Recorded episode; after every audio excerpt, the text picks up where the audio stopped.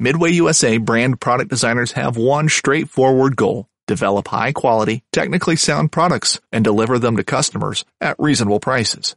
If you are immersed in the shooting sports industry and pay close attention to every single detail, you know our products are built right and stand up to everyday use. Who has shooting mats and range bag systems to hunting clothing and just about everything for the outdoors? Log on and shop 24-7 with super fast shipping. MidwayUSA.com. This upcoming concert season will be all about the boots, and Tecovas is your stop for the best in Western style. Tecovas has seasonal and limited edition offerings this spring and summer, including men's and women's boots, apparel, hats, bags, and more. All Tecovas boots are made by hand in a time honored tradition with timeless styles that are always on trend. And Tecovas has first wear comfort with little to no break in period. It's hard to find this level of comfort paired with this level of style. Stop by your local Tecovas store, have a complimentary drink or two, that's WCB style, and shop new styles. The smell of fresh leather and friendly staff are at your service. Many stores even have leather custom branding to make your boots truly personalized. And with regular live music and events, there's no in store experience like it. If you can't make it into a store, just visit tecovas.com. That's T E C O V A S.com. They offer free shipping on all boots, as well as free returns and exchanges, and ship right to your door. Go to tecovas.com and find your new favorite pair of boots today.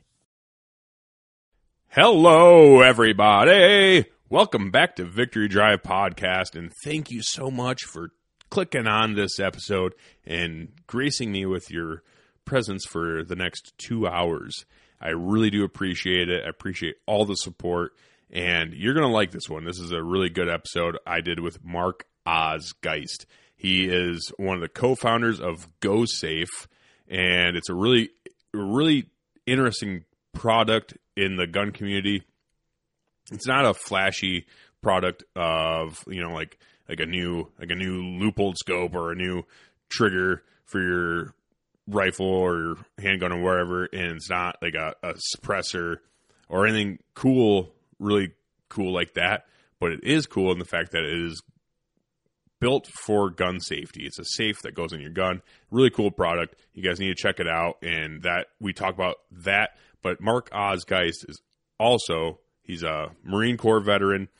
He was a, in the Marine Corps for quite a while. But what you guys might know that name from even more so is, I guess, what he's more famous for is the fact that he was a contractor uh, helping guard the embassy in Benghazi when it was attacked and that I'm sure you guys have heard that whole story and all the political ramifications of that attack on the embassy, on the U.S. embassy in Benghazi. And he was there, and he co-authored the book 13 Hours, and it's a very, very interesting book about uh, a very pivotal, pivotal attack in American history, and it really let a lot of things come to light that were uh, that the government just was not set up for. It was just uh, a fail on the government on the U.S. government's part on why it ended up the way it was and what happened happened. But he was there. He was one of the guys on the ground, and he co-authored that book. And it was such a good book that they made a movie about it. It's got John Krasinski in it. It's got uh, that guy from the unit. What the fuck is his name? Max Martini is the guy that I'm thinking of. That's who played as Mark Oz Geist, and man, he's an awesome, awesome actor. If you guys haven't seen the movie, it's fucking awesome. You need to check it out. It is a it's a very very important story in American history, and he was part of it.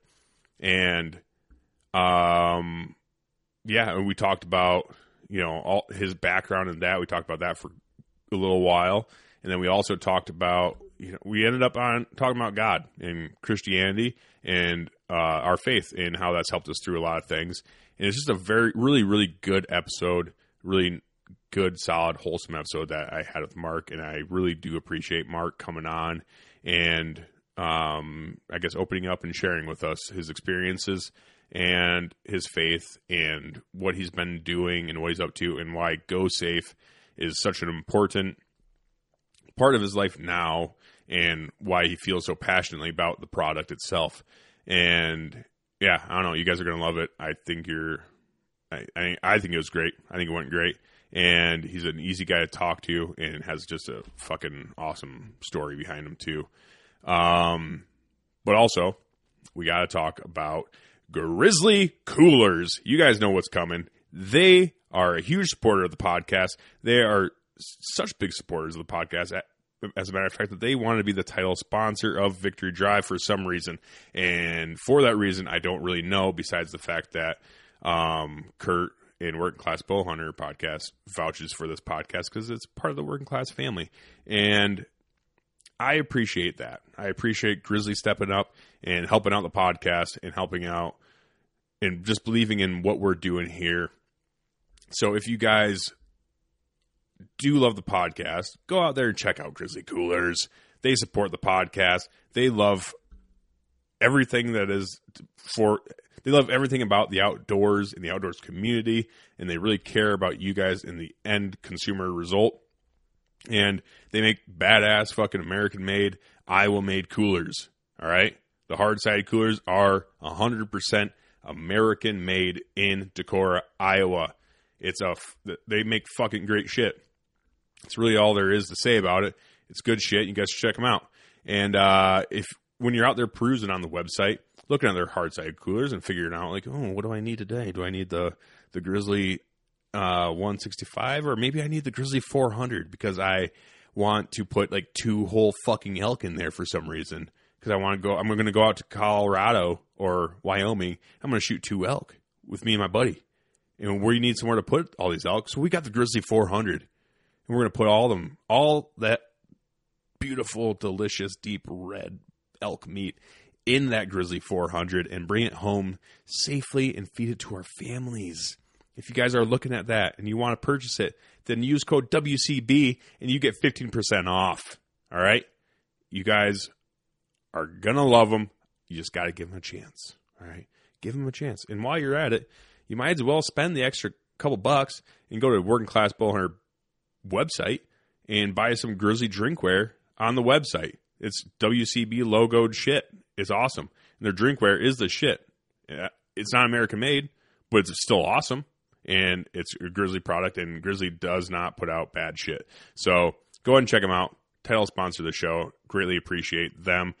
And I also greatly appreciate all of you listening. You guys are the ones that keep the show on the road and keep me motivated to put out episodes like this and talk to guys like Mark Geist.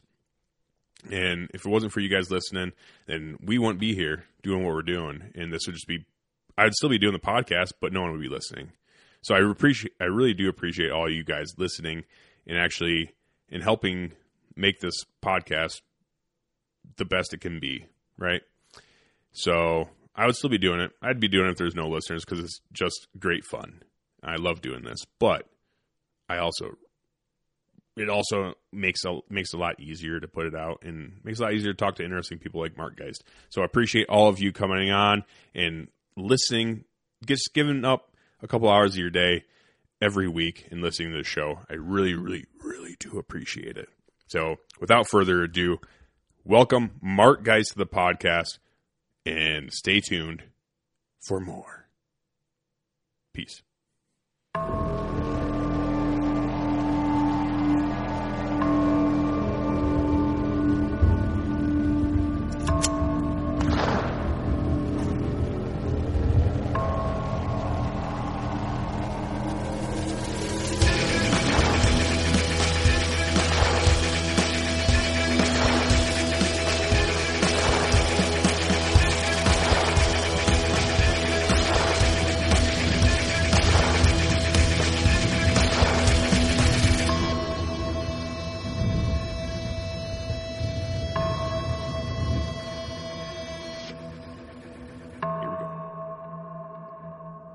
Right, guys. Uh, on the line, we got today Mark Geist. Uh, did I say that right? Is Geist right? Yep. Okay, good. I just want to make sure. I sometimes I I read someone's names and I say it in my head, but then it might not be actually how it's pronounced. So, but uh, Mark, uh, how the hell are you?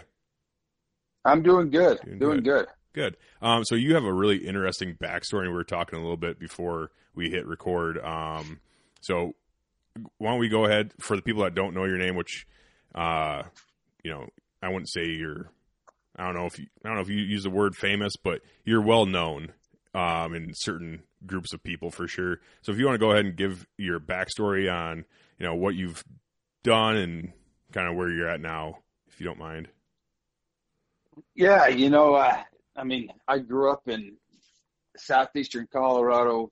Didn't I mean, just a young teenager. Did a lot of working on ranch work, cowboy and farming, all that kind of stuff, and uh, ended up uh, doing. I knew I was going to do one of two things. I was either going to be a cowboy on a ranch or join the military, and uh, sure enough, uh, um, that's where I ended up joining the Marine Corps. Went to boot camp uh, ten days after high school, and kind of been on that up until September 11th, 2012. Was on that uh, on that game on that game. I, and I guess I still am in a sense, but uh, Mhm. you know, I did 12 years in the Marine Corps. Um, So what, what did a lot of different things there too. I said, did you start out as an infantry in the Marine Corps or? Yeah, I did. Yeah, I, okay. You know, I, I mean, I was an easy sell to the to the military. You know, everybody says, you know, yeah, they got hooked into being in the infantry. I'm like, that's I could have went other places, and that's where I wanted to go. Is because I wanted just to to be. I mean, I played GI Joes when I was a kid, so that's what I wanted. I wanted to be that GI Joe with a kung fu grip, I guess. yeah, I have a but uh, my cousin he his whole life he wanted to be a marine, and when it finally came time, he's a super super smart kid, and got did really well on his ASVAB and stuff, and he went to the marine recruiter, and they asked him what he wanted to be, and he said I want to be uh, infantry, and he said, well, you're too smart to be an infantryman. They're like, well, he's like, well, that's what I want. And they're like, well, we're not going to put you in the infantry because you're way too qualified to do other things that we could utilize you in. So he walked away and talked to the Marine Reserve, and then the Marine Reserve said, "Yeah, we'll put you in the infantry." So he ended up just being a reservist, but that's kind of funny. Well, it ain't. Yeah, but but it's not just reservists. I mean, I hate you know, and that I try to I tell people because you know, and it's his purpose. Uh, Yeah, I get a lot of you know, a lot of times people come up and say, "Man, I wish I could have been there with you at Benghazi," and I'm like, "No, you don't. yeah. I mean, you don't you don't want to be in that kind of thing." No, I I respect the idea that you think that, but that was not that's not your purpose in life. Lord has something else for you. Yep, I I have a few of those stories too, where because I when I I didn't mean to be derogatory about him being just a reservist because I was in the National Guard for a few years before, and that's where I actually did my hardest deployment was to Afghanistan as a as National Guard or just a reservist or whatever. But uh no, I've I had when I came back and stuff too. I've had some buddies that were like, "Man, I wish I I should have joined. I really wanted to join with you, but I couldn't have. I couldn't for X, Y, and Z reason and everything else." And I say the exact same thing you just said, where I'm like, "Well, it just wasn't your. That's not what God wanted you for. He wanted you to do something else." So, Yep, that's a fact. hmm That's a fact. it's definitely not what it looks like, especially with you being. I know we kind of jumped into that a little bit, but you being in Benghazi and stuff too. Obviously, you co-authored the book of the book Thirteen Hours, and uh, that whole uh, that whole deal in Benghazi. It's like then obviously the movie getting made and everything, but being in war and being in battle and that kind of stuff, it's definitely not how it looks on TV. You know, it's so much different, and they Yeah. they do their best with theat with uh, Hollywood and stuff. They do the best with what they can, and also make it however entertaining as they can. But it, when you're when it's in real life, it's just com- a completely different. Uh, I guess it's so different than what you see. Right? Did you see It is. You, you specifically, since there's a movie made about your experiences and stuff. Did you like watching that movie and stuff? Did you think they got it pretty close, or was it one of those things who were like, man? I mean, you did, you did the best you could, kind of deal. You know, they did a good job. Um, you know, and I, that's one of the big things everybody asks us is, you know, how well was it? And and I would say that, you know, it's probably 70, 75% right. You know, Okay. it depicts how it was. I mean, there's there's some you know, there's little things. I mean, obviously, you know, as anybody in the military knows, I mean, when we're getting attacked, if you're in a con, you know, you're in a per, you have a perimeter. The perimeter is not just one sided or two sided; it's 360 degrees.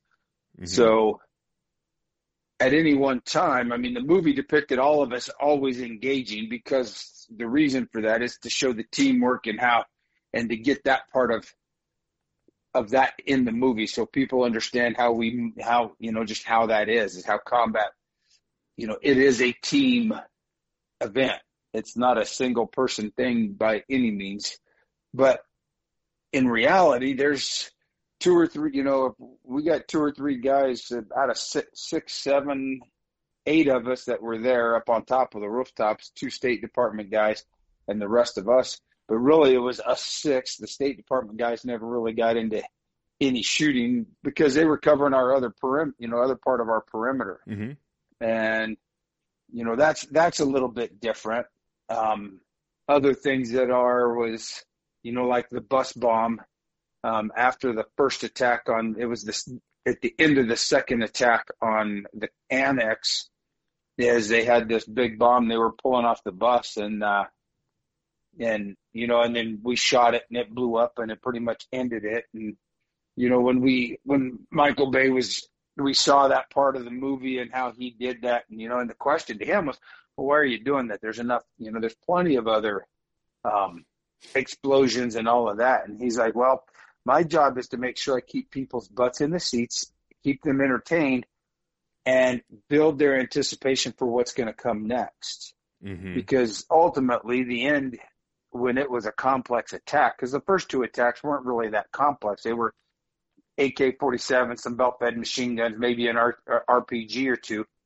But it was that last one when you're dealing with all of that plus indirect fire that changes that that really changes the game. And especially from a a small unit you know trying to defend themselves you can't defend against indirect fire. And he wanted to make sure that was building up to it. And that's kind of why he explained that he did that. So um you know and then everything else was pretty much you know it was pretty much the same. They you know except different characters did things um jack's character was actually in reality when uh jack's character had went up and was there with Tyrone Woods.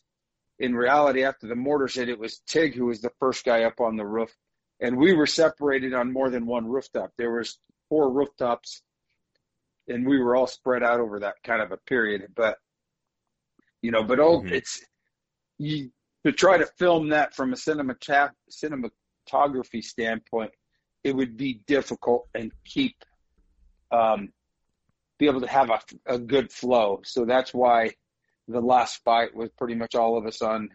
You know, there was two rooftops they really showed um, more than anything, but uh, yeah, it was it was good though. I was Yeah. I, we were happy with it. I mean, we were on set for a lot of it, so it was it was a good thing. Yeah, I was, I was just I was just going to ask if you were how involved were you in the making that movie and everything else, and were was everyone um like was everyone pretty involved or Everyone who wanted to be involved was involved, oh, and yeah all of us were at different levels. I mean, me and Tig and and Tanto were probably the most visually involved. The other guys were there, you know, were involved too. Jack was there, um, you know, and that kind of thing too. But uh, so it it was just, you know, more than anything, it was just up to the individual and how much they wanted to be there and that not, and what their other, you know, the rest of their life they were getting on with their life and what that meant too. yeah for sure. Um, so being uh being on set and stuff, you got to meet like all the actors and stuff, obviously, right? Like you Yeah, spent a good amount of time yeah. with all- everyone. Because who who was that guy that played as you? Was it uh so Max uh something I know Max Martini. Max Martini because that guy, I fucking love that guy in a lot of the movies he's done. Because he's in the first time I seen him, he was in the unit back in the Uh-huh. day, and Yep. that fucking show was awesome. I love that show. Yep. But like, were Yeah, they all were they all decent people too? Like, I guess all the actors and They stuff, or were, did they come off as know, like Hollywood fucking scratching your ass, kind of like I don't know, just Nah, they and- they were. I was really impressed. I mean, because you know, I had my preconceived ideas about what it is to be, you know, an actor, and uh, um, these guys wanted to get it right. I mean, me and Max talked a, a lot on the phone um, before we ever met, even, Okay. and just talked about he wanted to, and you know, and he wanted to know what you know how I was when I grew up. You know, um, what where I grew up, what did I like? All I mean, all of those things. Um, and a lot of because I asked him, I'm like, what's that got to do with anything? And, you know, and he's like, well, I need to know who you are before I can play that part. Oh and, yeah. uh, you know, and I thought that was pretty cool that that's the way it was, and that's what he wanted to do, um, was to make it like that. And, uh, you know, and it was, it was good. That's good. Yeah, I mean, man, first of all, big. It's one thing to play. I feel like that's one thing to play a, a character that is totally fictional. You know, right? Like you can. Uh huh. I don't know. I how am I trying to relate this? I guess. Uh, okay, so I I have a bunch of tattoos, and I went to my tattoo artist and I gave him a picture and I said, "Put this on my arm," basically, and show him where it's at and stuff. And he's like, "Man," he's like, "I love, I, I love tattoo art, like being a tattoo artist and stuff like that. But just so you know, these are very difficult to do because you have an actual." picture to go off of and it's not going to necessarily look 100% like the picture because it's a tattoo. I'm like, yeah, no, I totally get that. And he did that to tattoo and stuff, but when he, I gave him free range to just do whatever he wanted, he had a lot more fun with that and they came out really good, really good too. But it's just, uh, it's kind of like, I guess maybe that where if you're playing, if you're an actor and you're playing someone that's totally fictional, you can let your imagination kind of run with the role. But when you're playing some, Mhm. playing a person and actually trying to be like that person, and especially to have that person still be alive and telling you like, "Hey, this is who I am," and that's got to be a lot of pressure on an actor to go in there and act your heart out and do your best, and then maybe not hit really nail it. I guess, especially if the the dude is alive and watching. like, dude, that's not how that's not who I am. Like, the, I would never act that way. You know, I don't know, Right, right, hundred percent. but yeah, no. and that's and and they did good with that. That's the one thing that probably impressed me the most: the effort that they put into making sure that it was done correctly. yeah, that's good. Um, it was awesome. That's awesome. That's a that's a pretty pretty neat experience, and something that uh you know, not obviously not nobody like like basically nobody gets to experience that. So it's pretty neat for uh, a situation that was not very good, and have something Yeah. come out of it, and have a story come out of it that can live forever. And cause, I mean, you because okay, before we get into that, how so? How long were you with all your teammates in Benghazi? Like, did you know them for quite a while beforehand, or No, and that's one of the bigger things. That's what that's the one thing that's a big difference between uh, um, the military type units and contracting is, you know, we all knew of each other for the most part. Um, I knew Tig, and I wouldn't say I knew Tig. I knew of Tig. We had worked in a couple different countries together, but never at the same time at the same place. oh, okay. Um, like you second almost like Tanto and- second hand know him. Yeah. Okay. Yeah, because he was, he, you know, he'd be coming in and I'd be going out or something like that. hmm Um, Jack and Tyrone uh, and Rone worked together um, off and on at different places. Um, Tanto and DB had worked together. I knew Tanto from training when we'd have some training in between deployments, and I'd worked with at the same place as DB, just never doing, never together because it was a bigger spot. And then we, you know, we're always usually working in twos and twos and threes, but um, never really worked together with him until there. So I was I'd known those guys for about forty five days, and that was it. Oh no shit.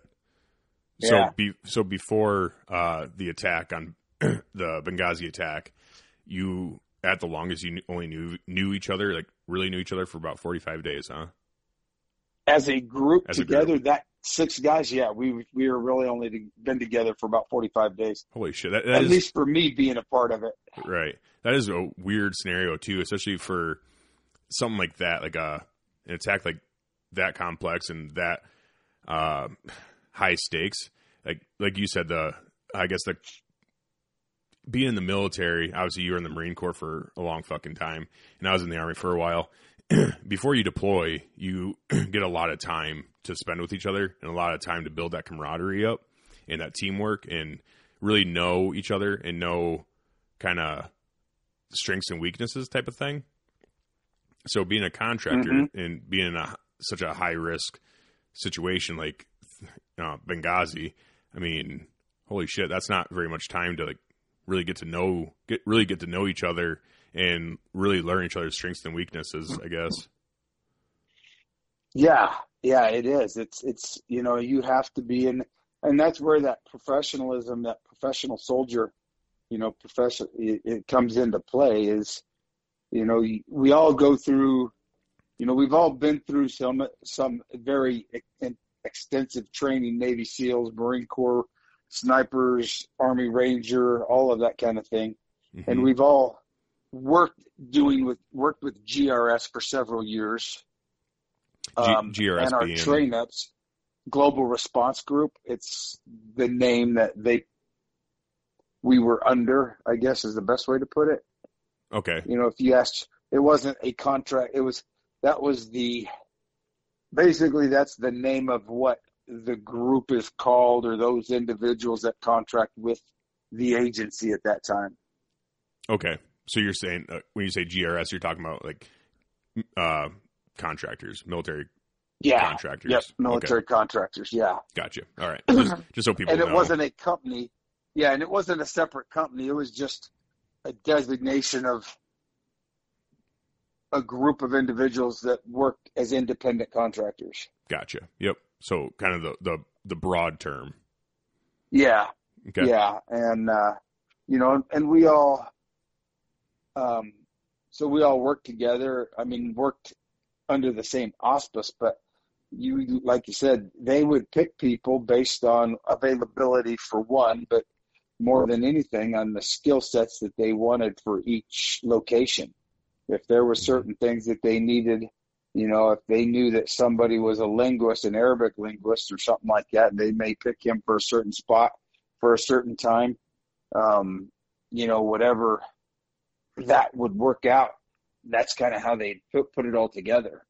hmm Yeah. So, uh, so everyone that was there, you guys all had kind of, uh, I guess, lack of better terminology, like an MOS. Like you had your own little, like I guess, contractor specialties. If you want, if you want to say that, So- Um, or or did they kind of just need people there, so they just would? How, yeah, how would they pick that out? Like, how do they pick, uh, you know, Mark Geist to go to Benghazi to do that contract? I guess. Um, I mean, one of it was I I was always asking to go to wherever there's.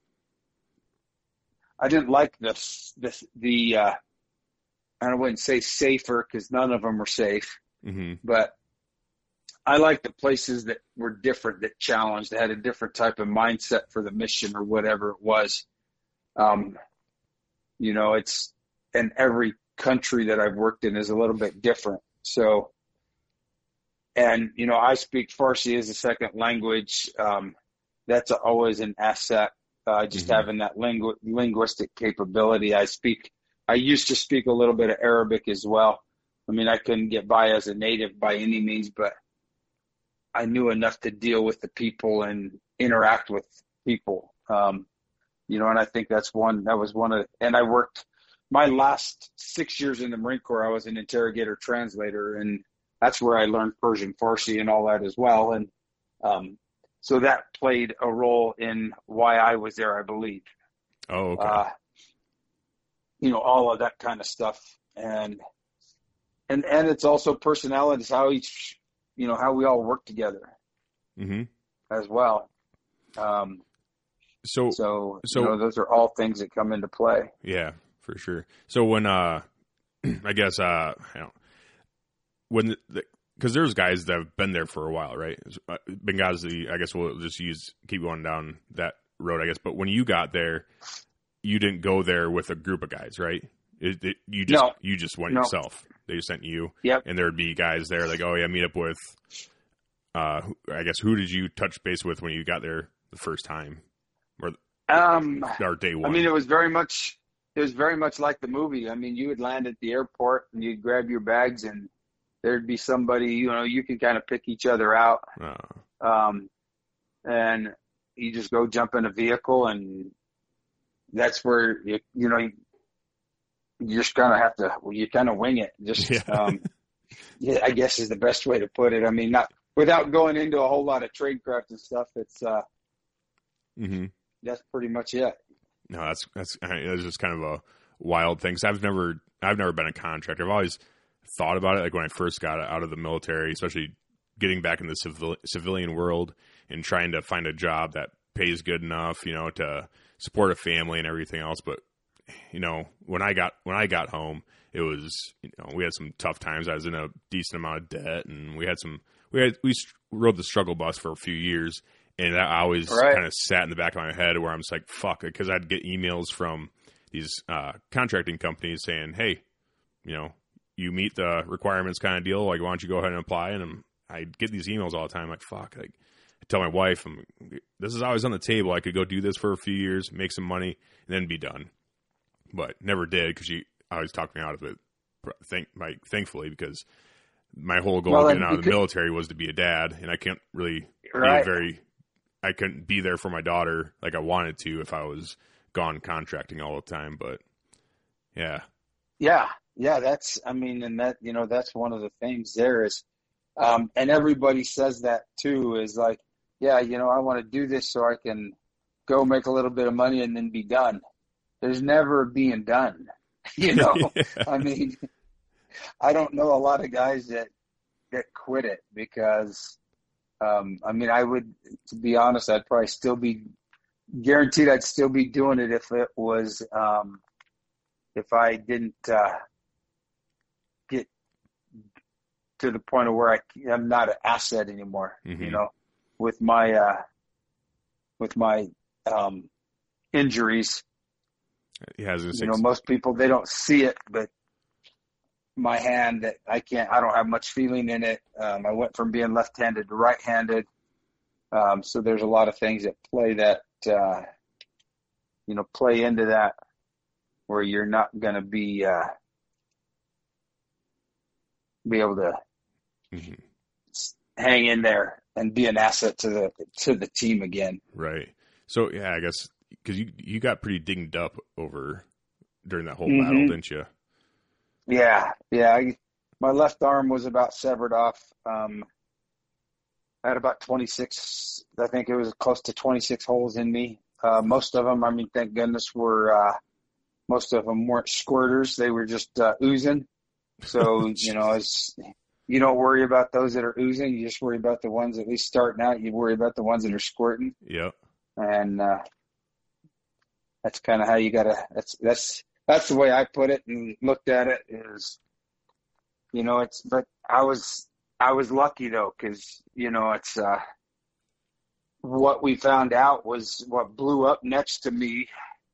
The the indirect fire were 81 millimeter mortars. They were French mortars, Holy shit. and an 81 millimeter mortar has a kill radius of like 131 feet. Yeah, they're they're big boys. Yeah, and you know it's it's that means basically for the for the lay audience out there, that's that means that if you're within that kill radius, you've got about a 97% chance of dying. And I had three of them blow up within 15 feet of me. Holy fuck. Yeah, Holy shit. Yeah. I Yeah. mean, I would consider that lucky too, for sure. yeah. Like I mean, I I say I I say lucky. I don't know if it it wasn't luck. It was the Lord up above freaking hmm I mean, because there, you know, the the first one that hit the top of the rooftop went through me and killed Ty standing on the opposite side of me. Jeez. You know, um, and that's one of those things where you know people are like, "Well, do you have um, uh, survivor's guilt?" You know, and and I don't because I knew it was the Lord's purpose, hmm and you know, He had a reason for keeping me around, and He had a reason for you know, taking Ty for for Ty sacrificing his life. Uh, Mm-hmm. You know, who am I? You know, and that's where who am I to question that? Yep. Um, and I think that's you know that's the it's that relationship with the Lord for me is what's gotten me through, you know, everything I've been through in the past, plus all I've been through with Benghazi and and where I'm going to this day. Yep. That honestly, dude, you you said it best. I'm I'm a, I'm a Christian too, and uh, I know I might sound a little rough, and I still swear quite a bit, but it's one of those things where it's hard. There's a lot of things that happen in my life too that I'm sure happen in a lot of people's lives. A lot of people out there have had these experiences where you just don't.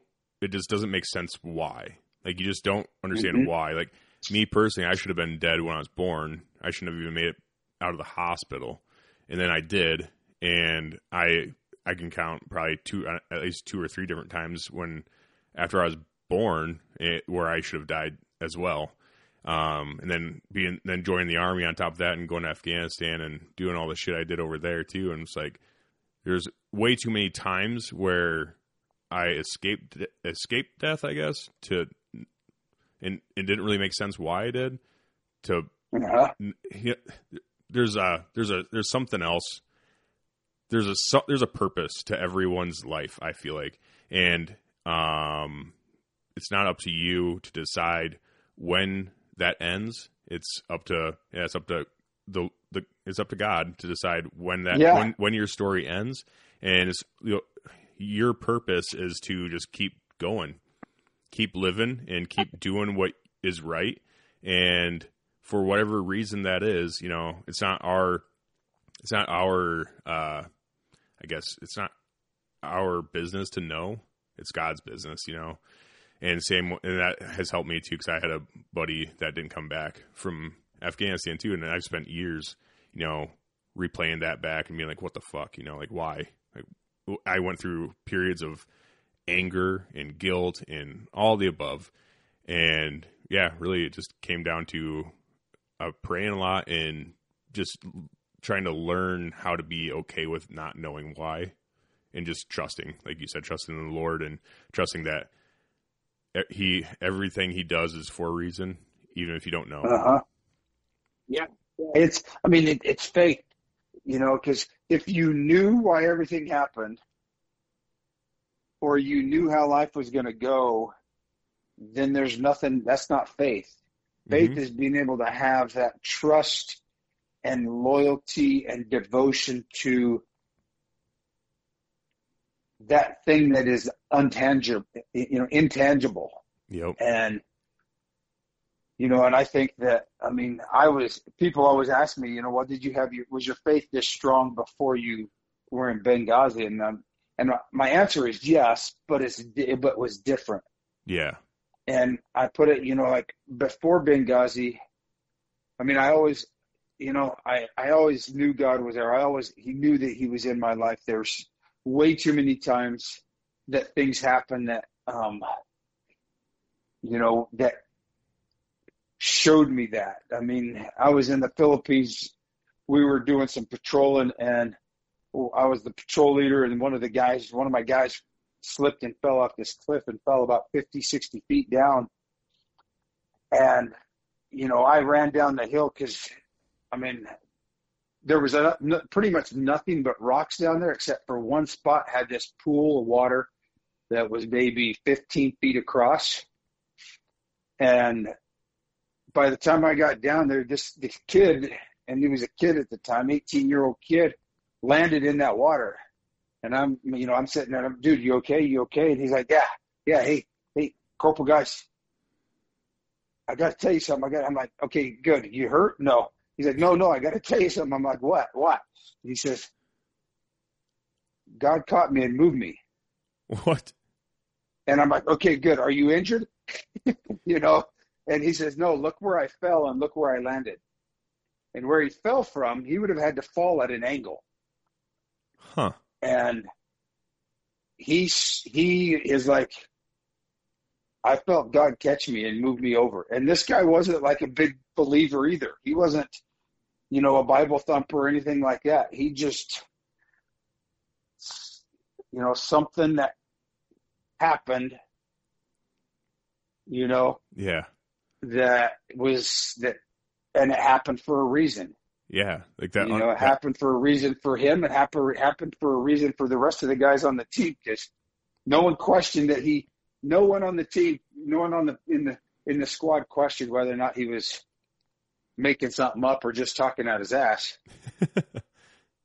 you know, it's well, because they could see it too. yeah. When sh- when unexplainable shit like that happens, you just gotta sit back and be like, well, I guess we won't get to the bottom of that one scientifically. I guess so.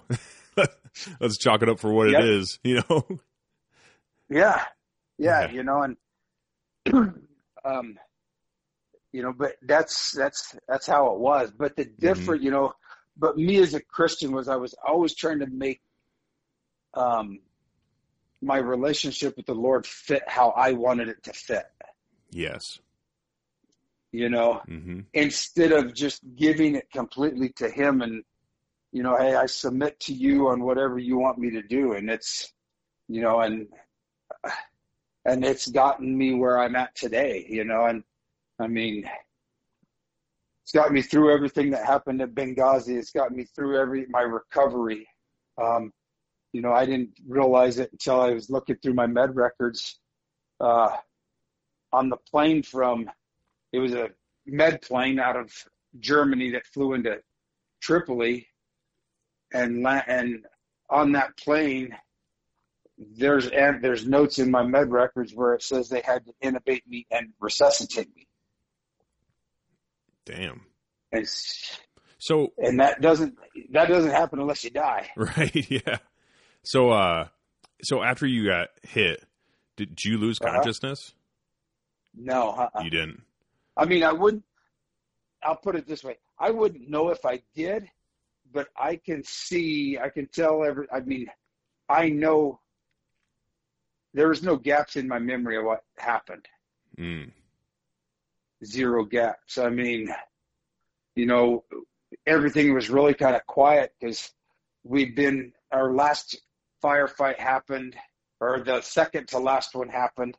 Um, and about two o'clock in the morning, somewhere around there, me and Ty were talking, talking about our kid. You know, Ty was telling me that, you know, and Ty was a 20 year, 21 year Navy SEAL.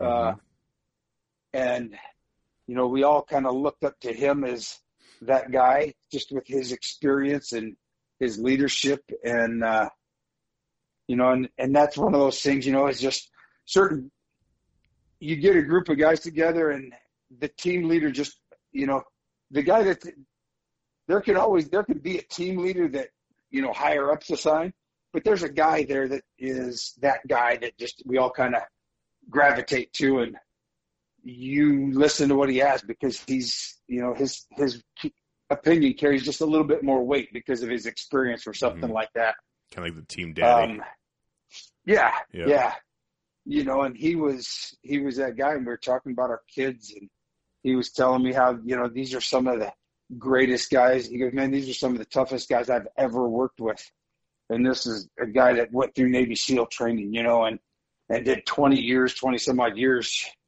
during the war, you know, I mean, because you figure most of his time was during that time period, and Oh, yeah. uh, you know, and and that's it just carried a lot of weight to it as well, and it was about 5:15 in the morning in the morning when they started that complex attack, and um, I had been the, a rocket I- RPG hit the wall, our outer wall right in front of me and Ty, and Glen was standing there. He had, Glen had started to move a little bit, and then belt-fed machine guns and AKs opened up. Glen was moving kind of to get separation, so all three of us weren't in the same spot. Um, and that next, and a mortar had hit the outer wall also. Um, about 30 feet, 40 feet away from us, from me, on the opposite, in front of the State Department guy on the opposite end of the building.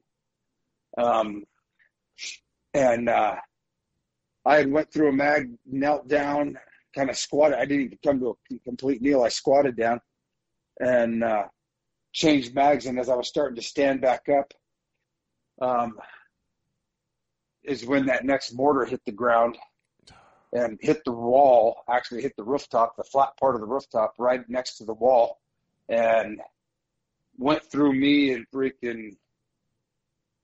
I didn't even feel that one. I just, I it kind of knocked me back, and I caught my balance. That's when I started to bring my left arm up. I was going to start shooting again, and I noticed, glanced down, you know, in my peripheral, I could see Ty in a fetal position at my feet and I go to bring my left arm up to stabilize my gun, and that's when I realized I was injured, and my left arm, about four inches, five inches maybe so, above the wrist was just kind of hanging off at a 90 degree angle. Oh fuck! And so I'm swinging my arm. I'm literally I was swinging my arm to freaking make it work, and continued shooting, and then the next mortar hit, and that one hit a little bit deeper into the roof um, towards the center of it, and that one landed pretty much um, in front of Glen and killed him. And then I turned back to start shooting again, and um, the next one hit, and uh, that's where I first one I really felt any pain, and it felt like I just got stung by a thousand bees. Oh, and so I dove to got to it, you know, dove to the ground, figuring that, you know, if there's another one coming, it's going to kill me if I don't get some cover. And I just basically made myself as small as I could, but everything just went quiet. And I set up, uh, had my back against the wall and, you know, I realized my, okay, I got to freaking put medical, pull out a tourniquet. And as I'm starting to put my tourniquet on, I noticed Ty and it distracted me. And I said, well, you know, I got to go check on Ty. So I kind of crawled over, um, checked on him, couldn't find a pulse. So I sat back up and was trying to put the tourniquet on. I'd hold my arm up and try to hold it in place so I could grab the tourniquet and fit it over. For some reason in my head, I thought I needed to have my hand in place instead of just weaving it around through it, you know? Mm-hmm. Um, and, uh, Tig was the first guy to come up on the rooftop. Um, Dave, the State Department guy, he was injured really bad. He had taken shrapnel in his forehead. His arm, his left arm was about severed off, and so was his left ankle. And luckily, Tig had enough tourniquets on him. Um, he come up on the rooftop and got tourniquets put on him, saving his life. Then uh, Tig came over to where I was. Um, got helped get my tourniquet on and uh, helped me get up and said, "Hey, can you get over to the rooftop, over to the ladder on yourself by yourself?" And I said I could because I knew that if anybody was going to be able to save Ty, you know, because in the back of my mind, I'm still hoping Ty and Glen are alive. Mm-hmm. Um, and I knew Tig was going to be able to save their life. So I walk over there and then another guy comes up and he helps me sit on the wall and says, "Hey, can you get on the can you get down the ladder on your own?" And this is where just the fog of everything and I'm like, "Yeah, sure." I didn't even think about my arm. I'm just thinking I got to get down. And that's when it kind of dawned on me. I mean, how in the hell am I going to get down from this thing? Um, so I hooked my good arm around the top rung of that ladder and just slid off and figured, you know, I'm could slide down and my feet would hit the hit the ladder and I'd be good it all happened other than my feet didn't hit the ladder. I kind of didn't fall because I had my the crook of my elbow was around that top rung of the ladder, so I was able to pull myself up, get myself down, and walked around. And then somebody else was coming out, and they walked me in, and uh, I ended up having to tell the State Department or the state the CIA people, you know, hey, get my clothes cut off I had to I directed them through my care. You know, hey, if it's Jeez. that's right, if it's squirting, freaking stop it. If it's they did what they they needed to do. Um, and then about seven o'clock, somewhere around seven o'clock in the morning, we were able to get another militia help escort it, help us get to um, get to the airport where we loaded up on a civilian plane and the, the guys that came in on Glen's team had came in on from Tripoli and we all flew back except for the shooters, the rest of the guys that weren't injured or at least were still combat effective. Mm-hmm. And uh, about 10 o'clock, I think it was 10:30, somewhere around there, a, a C-130 landed, and um, the guys thinking that it was a U.S. plane. Finally, uh, when it turned and parked, it had a Libyan flag on it, so they went over and talked to them guys, and um, were able to convince them that it was in their uh, financial interest. uh, because you know the the one thing I mean we we had plenty of cash, Mm-hmm. um, you know, because you know how that works. Um, oh yeah, yeah, that's that's that's how you buy assets and yeah. loyalty and all of that. The CIA, And, the uh, CIA, and the and contractors, you guys always have a pile of cash with you, just just in case. Yep, that's what. Yeah. that's just the it's like having a, that Black American Express card or whatever Yep. it is. Yeah, right. Exactly. This is a the tr- that's a, the the reality in a lot of countries, especially countries like that, where uh, you can buying loyalty is still like a, a really big thing. So Well, I mean, not to not to diverge into politics, but from what I've been seeing that's happened in Washington D.C. Oh, the last, you know, I think that's kind of how it is there too. yeah, We just act like it doesn't exist. right. No, you're hundred percent right. It's that is the way it is. I mean, don't mean to get in that direction, but hey, no, you're good. I got to call it how I see it. it, it, it- I mean, at this point, does money even matter anymore? I don't know. Oh, I know it. is it even a, know it. is it even a thing that we should be working our asses off and trying to work so hard to collect, or should we be out there um, trying to get other you know find other reasons to live? You know, I don't know. Oh, well, it's like I mean, I hate to say it, you know, and again, I don't want to get too far down this rabbit hole, but um, we've been fa- we've been printing money like it's going out of style to send to Ukraine, and it's money we don't have. yeah, So if you're printing money we don't have, why you why are you taxing me on money that I don't have? right. You know, Yeah. Yep. I mean, it's like just print it and just you know, hey.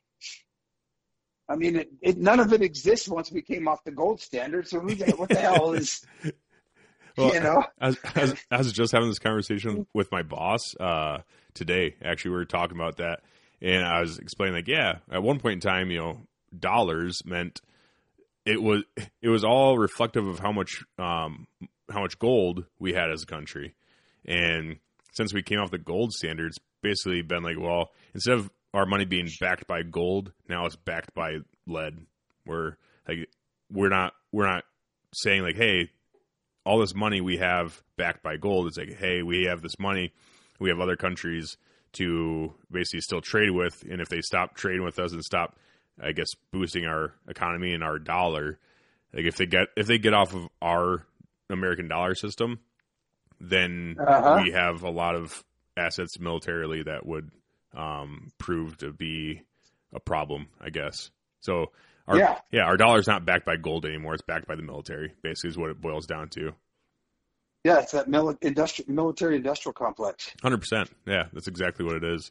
We're all the economy and everything's so intertwined with uh, with war and our fighting effect, our effective fighting abilities as a, as America is the reason why our economy hasn't collapsed yet, which is kind of scary. But what do you do? You know? Well, it, well, it is, especially the way the military's going.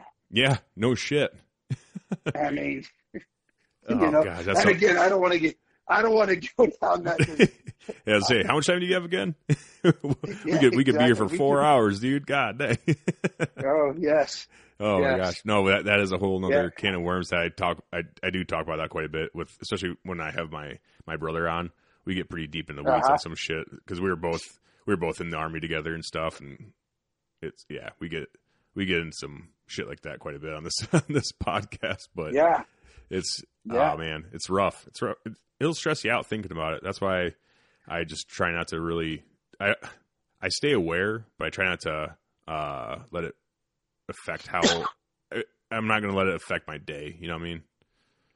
Yeah, Yeah. yeah, it's it's there, you know, and that's where I gotta always turn back to to Christ, and you know, I Mhm. wake up every day, and my goal is to make a difference in somebody else's life, Absolutely. whether they whether I agree with their philosophies or not, because it doesn't matter. I mean, when we were writing the book, uh, the publisher, well, somebody from the publishing house, when I was first talking about it, they're like, uh, after I told the story, they were like, well, do you hate the people that were trying to kill you?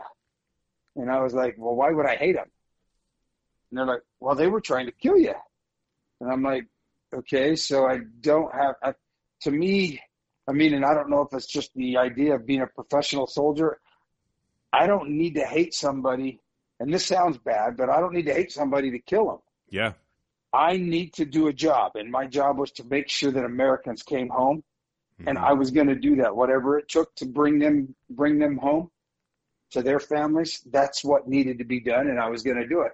I can't talk about hate. I can't let it because if you allow if you allow hate in your heart, whatever you're doing becomes evil. Yep. You you said it earlier, you know, about being a Christian and cussing. I mean, I was in the Marine Corps for 12 years. Marines use the F word as a comma yeah.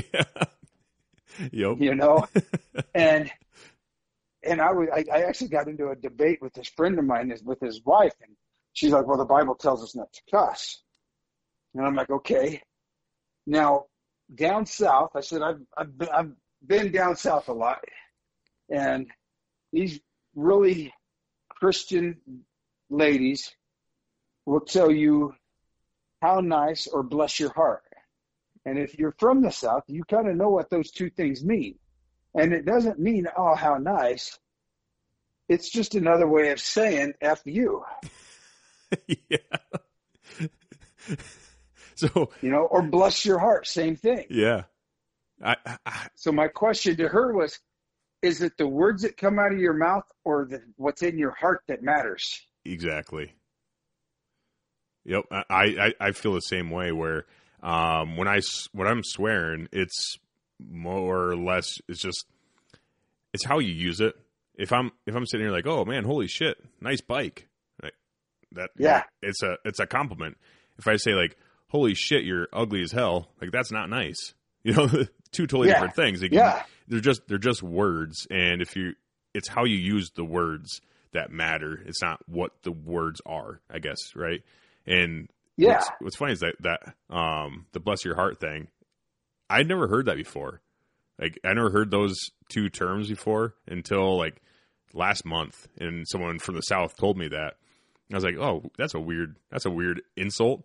And then I just heard it again today. So that's just so I, 32, 32 years I've never heard those that those terms. Yeah. And then in the past two uh, past past month I heard them twice.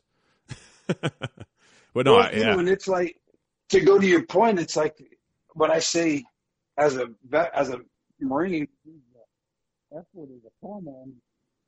And it's funny because I never would use it around. I never used the F word around my mom, oh okay, but even after I get out of the Marine Corps. But you know, if I wasn't around her, it'd be like, oh fuck, you know, son of a bitch, what the fuck happened just there? yeah, Holy crap, man! Ah, man, fuck, fuck, fuck. What was that? I'm trying to think of that fucking thing. yep, And what am I saying there? Is it? It's not. You know, and, and people are going to be out there. I mean, there's probably somebody going to freaking hammer me for going through all that, but no, there's just that's there's no hate in my heart with that. There's no anything. I mean, exactly. it's I hear and you. that's what it is. and and unfortunately, um, because I so I, I had a podcast before that me and my brother did together, and we swore a lot in that Mhm. too.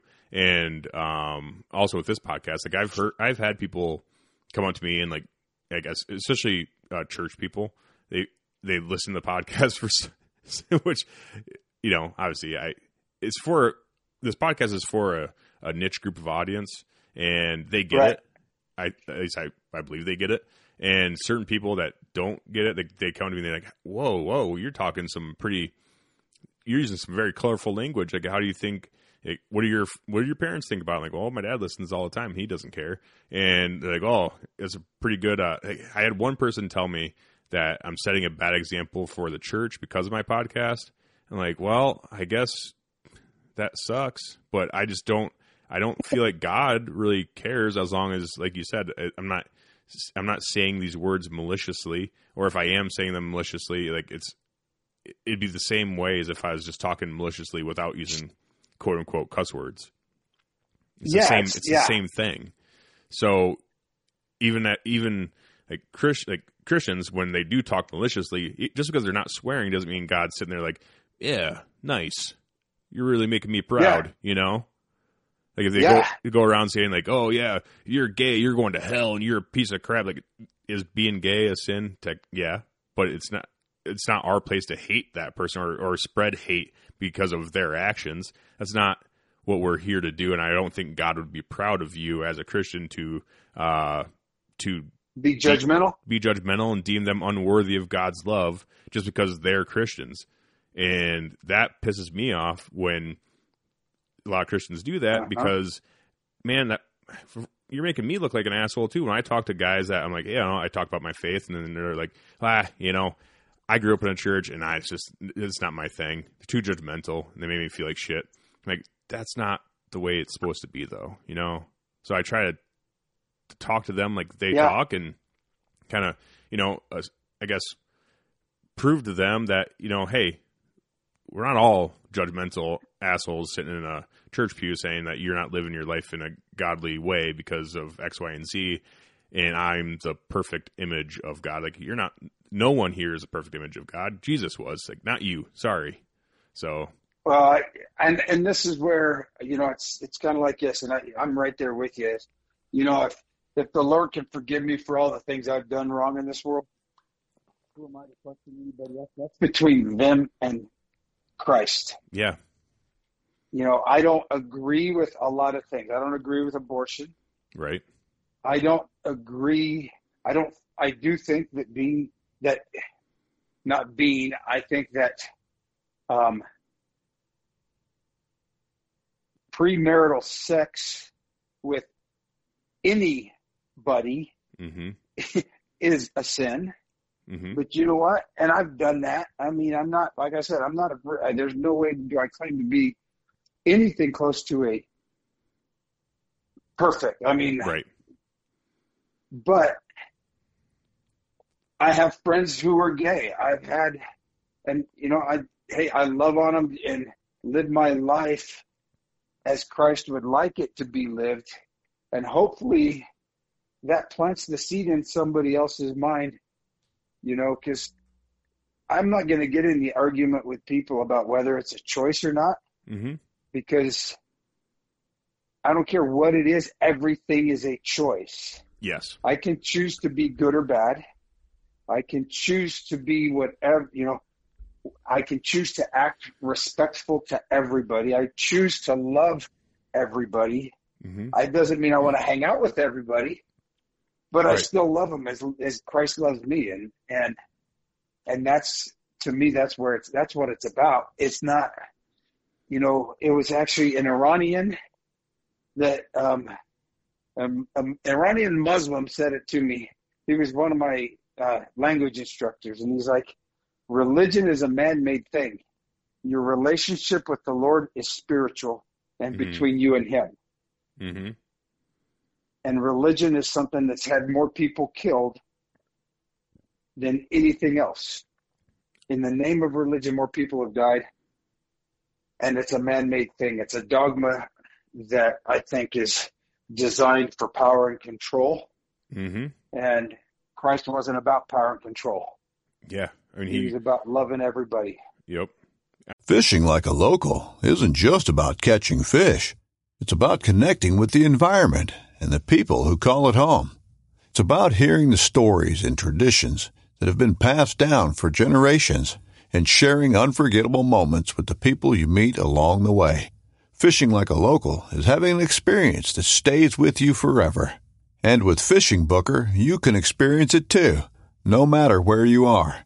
Discover your next adventure on FishingBooker.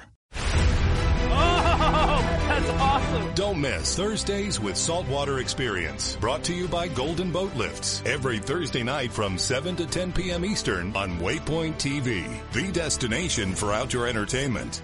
I mean, if if you really want to break it down, it's like, man, Jesus could have been one of the probably one of the wealthiest, like best rabbis or whatever in that time Mhm. if he wanted to, but that's not what he was put on earth to do. Is he was put on earth to, you know, live his life in as God, you know, I- in God, like Yeah. be the be God incarnate and show us the perfect path. Not saying that we are going Yes. to walk the per- the perfect path, but he was put he was sent to the earth to show us what the perfect path looked like so we know so we have a north star so we have something to look at to strive for like i look at if i look at uh any athlete let's say i'm looking at uh fucking i don't know um aaron rodgers Peyton Manning. Anybody, Peyton Manning, yeah, Aaron Rodgers. Peyton Manning, any of them. I'm looking at them, and be like, I want to be a really good quarterback. So I'm, I'm going to strive to be like them because they, in my eyes, let's say, well, yeah, say Tom Brady, the best quarterback to ever play the game. Am I ever going to be there? Maybe not, but at least I have something to look look for to strive towards, I guess, right? And Mhm. that's what Jesus was here. He's sent here to be the shining light to show us how to live, not in full knowing that we're not all going to live like exactly like he did, because that is in some ways an impossible task because we're not perfect. We are humans. We make mistakes. We do dumb shit and everything else, but you know that's part of living as I guess as part of this human experience is doing all that, but also knowing that you know God's always there for you. He might not be happy with you 100% of the time, but he's always there to love you. hmm Yep. Yep. But yeah, I Yep. don't know. That's what it's all about. Yep.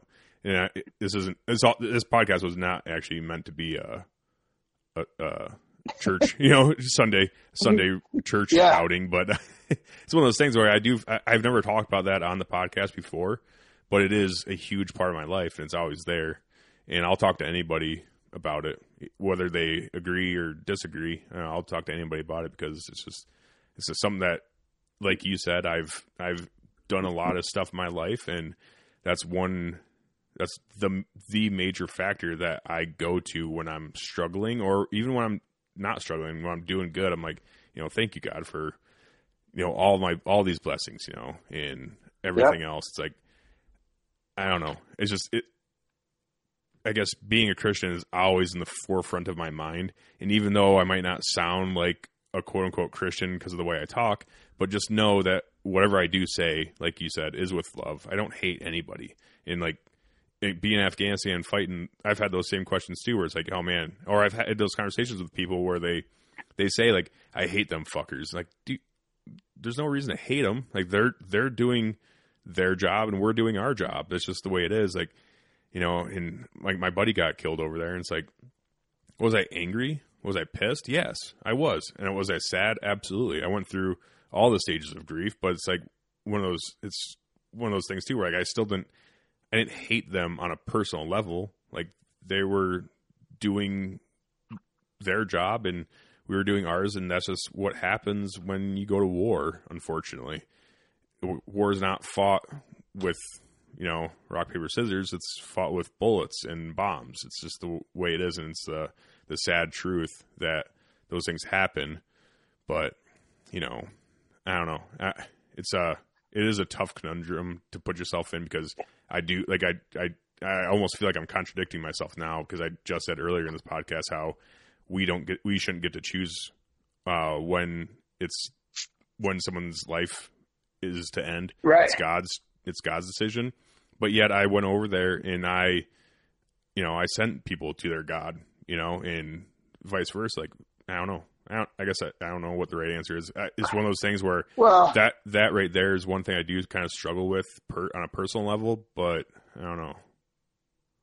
Well, I, I look at it like this: is you know, yeah, there was a lot of people that li- whose lives were ended because of actions that I did, but the actions I did weren't, and it goes back to the why did you do that? It well, you didn't go doing that to you didn't go over there to kill them. You went over there to preserve peace or get rid of a hate or you know it's it's it's done to protect the people to your left and right. I mean, Okay. even if you're on an offensive attack, I mean, the best defense is a good offense. You mm-hmm. know, Christ is the same way. I mean, Christ didn't wait for it to come to him; he went to it, Mhm. and it's not a, um, you know, it's. I'm a tool at the hands of the Lord, and use me to be His. And you know, His will will be done through me if I listen to Him and open my heart, you know, um, for Him Yeah. um, and he'll guide that. And however that's used, that's used. That's that's that's what he wants. He would not make warriors. I mean, you look at Gideon. Gideon in the Bible. I mean, he wanted. He did. It's like, how am I? How can I go do this? I'm the weakest of my tribe. He's hiding in the wheelhouse, and the Lord sent an angel to him and said, "You are to be this." And he said, "Well." okay, go show me this, and I'll, then I'll believe. And then that wouldn't happen. and he comes back, okay, and Gideon, okay, show me again, because he didn't believe, and he didn't, you know, okay, I want to make sure that, because I can't imagine why you're using me to be this, to be mm-hmm. this warrior, to, you know, and what did he do? He said, you know, I'm going to give you a thousand men, but no, I'm not going to give you a thousand. I'm going to give you 300, or I think, I don't remember the exact numbers. Somebody will question that and hit, they'll, they'll hit me on that but you know, it was 301. But uh, right. you know, um, this is the thing: is then he went out and with the Lord he slayed thousands and thousands of people. yeah. And why did he do that? You know, because the problem with a lot of churches these days is they think Christ was meek and weak and was Yeah. passive. Yep. You know, when when you talk about turn the other cheek, that isn't that doesn't mean let somebody hit you again. That means forgive them for whatever they do, whether mm-hmm. they do it once or twice or three times. Continue turn the other cheek and give them forgiveness. But that doesn't mean that you have to let that happen, that action happen again. You know, Yeah. okay, here, I'm going to let you hit me in the, punch me in the face. Okay. Well, since you did that out of hate, do it again on this side. No, you know, I can defend myself. Christ, I mean, there's so many times in the Bible where it's, where they talk about that. And, hmm you know, um, and we as Christians have to stand up and have to take back our relationships with the Lord and bring him back and demand that he be in our lives. I'm not, no one can tell me he's not going to be in my life, and I'm not going to be quiet about it either. Hmm I'm not going to be, you know, I'm not going to be the guy that stands on the freaking, as he, you know, don't be, don't, don't pray out in open, pray in silence Yeah. where nobody knows it. Yeah, but at the same time, live. I live my life. I try to live my life as God would have it, as Christ would have it, and be that example and make out somebody else's life better. Yes. Um, and I think that's what that's what it's that's what it's all about. I mean, Yep. you know, I think so too, and that's Um, and, and that's a huge reason why I started this podcast too, is to reach out to other groups of people, especially you know people in the veteran community, and obviously, um, so I'm obviously working uh, with Working Class Bow Hunter podcast with Kurt and the boys over there, but uh, you know, so it's I guess it's a hunting podcast, and it's like my pod. So Working Class Bow Hunter is obviously a hunting podcast, bow hunting podcast, Right. and then my podcast is like a the firearms arm of the working class bow hunter podcast type of Mhm. deal. So, but my goal here is to, you know, share what I'm passionate about with um, shooting sports and hunting and stuff, and also having a background in the military and trying to, I guess, yeah, show people and give people a community and how effective being outdoors and um, all that stuff, how effective and essential it is to life, I feel like. And that comes back to the whole reason why I did this podcast is to have something good, do something good, and maybe maybe make a few lives better in the pro in the process. If I can help with that, that's great. Um, but also to to show people try to motivate them to get outdoors and feel like the healing powers of being outside and hunting and sh- and shooting sports and all other stuff. And none, it's all part of God's creations, and that's a huge, I guess, piece of me where I feel closest to God when I'm out there in the woods. You know, hmm so Yep. I don't know. That's just one of those What things. is that- it? Sorry, go ahead. Luke Bryan has that thing. Uh, what's this song? Something in a deer stand, praying in a deer stand, or something like that. Maybe I don't listen to a whole lot of Luke that Bryan, song? honestly. I can. so I'm not saying he's bad. It's just not my cup of I know what you're His- saying. His his his, pants are tight, and uh, Hey, but no, Yeah. I, he, he's he's he's cool. He fucking he Yeah. hunts. He hunts and stuff. hey, hunting, fishing, man. Yeah, that's, what right. it's about. That's it's, it's being out with the Lord. Nickel a day, and I'd be rich for whatever. I don't know. Yeah. yeah. Praying in a praying in a deer stand. That's probably what it is. Praying in a deer stand. Yeah, that's what you it go. is.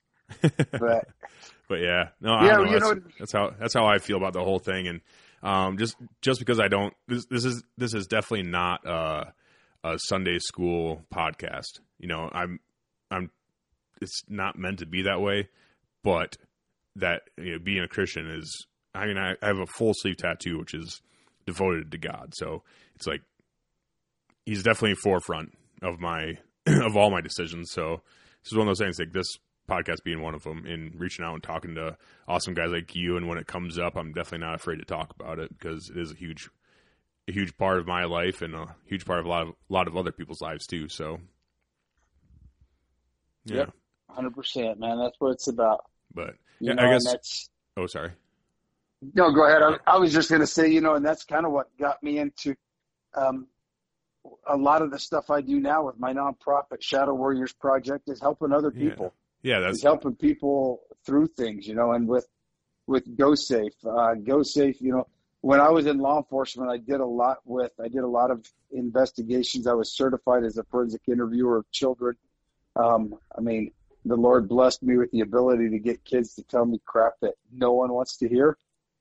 Um, right and you know, as hard as it is, as hard as it is, my goal was to make sure it was to take care of that child, make sure that child didn't, if I did my job right, that child would not have to tell that same story in court because the guy would take a plea deal no matter what it was because he knew he was going to go away for life.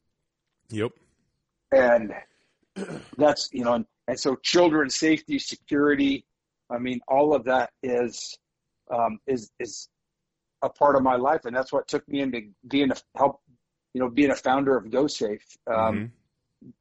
working on designing and, um, marketing and helping this company develop an item that can make, uh, that puts the power or the safety of the firearm back in the hands of the person carrying the weapon instead of a big piece of metal that's in the closet or in the basement or wherever at home, you know, and, uh, and it's, it's phenomenal because it just open, you know, cause at first I thought, you know, I'm never going to use something like this. I'm a, I'm a gunfighter right and I'm like, this you know, wait. this is my safety you know yeah, Yeah. yeah, this is my safety, you know, well, that's fine. But, and, and, and I, yeah, it is my safety when that gun is in my hand. But what's the safety on that gun when it's not in my hand? right and that's what Go Safe is. It's it's mm-hmm. a you know there's two there's a Go Safe mag and the Go Safe and one is a they're both basically right now we have developed it specifically for Glock. We're going to expand it to M&P and to SIG 320. Um, okay but it's a magazine. One of them is a full functioning magazine. The other one is not. The one that's not is, you know, and everybody has a different use for it. Um, but the one that's not is when I come home from work and I want to have my gun put up safe, I can put this mag in. I can turn a key at the bottom of it. It has, it's a little bit longer than an OEM mag. Um, you can turn a key and lock the trigger and the slide from being able to be used. So, um, if anyone ever took my gun, broke into my house, or if I use it in my car, if I got to go to court, I can't carry a gun into court. So, um, I put the go mag in, lock it, and if somebody broke into my car and stole my firearm, Mm. then what they're in essence going to have is a paperweight Yeah. because it takes over 400 pounds of pressure to remove that magazine. You can't pull the slide to the rear. You can't pull the trigger. So I know that it's safe. I don't have to worry about if somebody got it, they're going to go shoot somebody. It Yeah. puts that safety in the hand of me instead of a lock box, you know. Mhm. And I'm not discounting lock boxes. I mean, I think that's a great thing too, because honestly, I'd have a lock box to put it in just Mhm. for double safety because I don't want to lose a gun. Right. But So that the, Um, the, the whole so how did uh I guess before we get too far in how how did you become one of the founders of GoSafe? It's you and uh and Michael, right? yeah, Mike is Mike is the CEO. CEO. Okay. Um, and uh, Grant um, is, I met Grant Gregory through some friends, and he reached out to me and said, Hey, I think you'd be a good part. I'd love to have you as part of this business. And brought me in. It's been almost four years, four or five years ago, uh-huh. I think is when it, how long it's been now, um, to develop this and to help market it and, you know, and, and to help be the voice of it. Uh, because, you know, I'm, I'm passionate about it. I'm passionate about gun safety. I'm passionate about, you know, me as a firearm owner having control of my safety of my weapon, Mhm. you know. Well, and uh and so I guess what was the genesis of GoSafe? Like why? Like there's already safes on the market. Like why why make a, a safe that goes inside of your gun as basically a, a magazine safe? Like what was the Well, I guess what was the reason to um make something like that? What was the d- demand and stuff? because then you can take it with you wherever you go. My wife, and I'll give you an example. So the, then we have the Go Safe and the Go Safe Mag. The Go Safe Mag is a fully functional 10 round magazine. Okay, I can Oh, put that in, rack the slide, put a round in the chamber, turn the key, lock it. You can't take the mag out and you can't pull the trigger. Wait, so You can rock the slide so and eject the rounds, but you can't do anything else with it. so you can have a round in the chamber with the Uh-huh. the mag the GoSafe mag in there. Mag. Yep. It's called the Go Mag. Or Go Safe Go, Mag. Go Safe Mag. Okay, so you can have Mhm. have it lo- locked and loaded, ready to rock, and then you turn the key and Mm-hmm. it won't fire at all because it it Correct. renders the trigger useless as well, right? When it's locked. Correct. How does that How does that work? It's so simple, it's ridiculous. it blocks the trigger bar. There's a device on the mag that blocks the trigger bar. Oh no shit. And, okay, uh, Yeah. yeah, that makes sense. So, like my wife, my wife carries, you know, she carries a pistol in her purse, concealed, Mhm. and uh, you know, you add a holster in there. Well, then it takes up more, adds more weight, all kinds of things. It's another item that you have to get your gun out of. But Yep. she was always worried about, okay, what if so- so, you know my purse gets banged around or I reach in for. So, you put go when when we came up with GoSafe, um, the GoSafe mag, she can have it round in the chamber, everything's locked. Boom, she's driving down the road. She has to stop and get gas, or she's going to go into Walmart or someplace. And something about the area, you know, it's just kind of sketchy, or she just doesn't feel comfortable.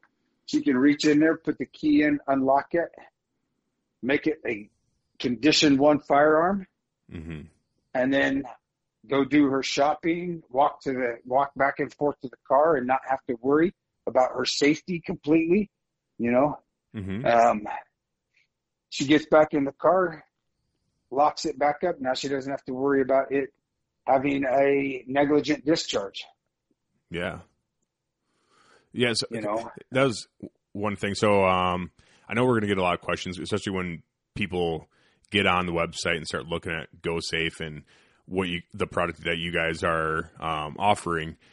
So, well, what happens when you're walking down the road or walking down the street and you're like, oh shit, just wait. Um, robber or person that's trying to kill me. Like, just wait, let me unlock my gun so it's a fair fight kind of deal. So, I, here's my answer to that yeah, is why would you have your gun locked if you have it in your freaking holster, whether it's an inside the waistband or outside the waistband, and I'm walking down the street? Why would I have it locked? I wouldn't. yeah. Why do I need it locked? I got to have it ready. Yep. I mean, it's ready when you want it. The whole thing with this is it makes it when you are comfortable having it ready, it's ready. I mean, Mm-hmm. and I and and then there's the other thing I tell people because I've I've gotten this a million times. People are like, well, what if I got you know a gunfight happens in milliseconds? I'm like, how many gunfights have you been in? True. Yeah. You, you- Okay. You, got a second or two. And and here's the thing is you have a lot more time than that.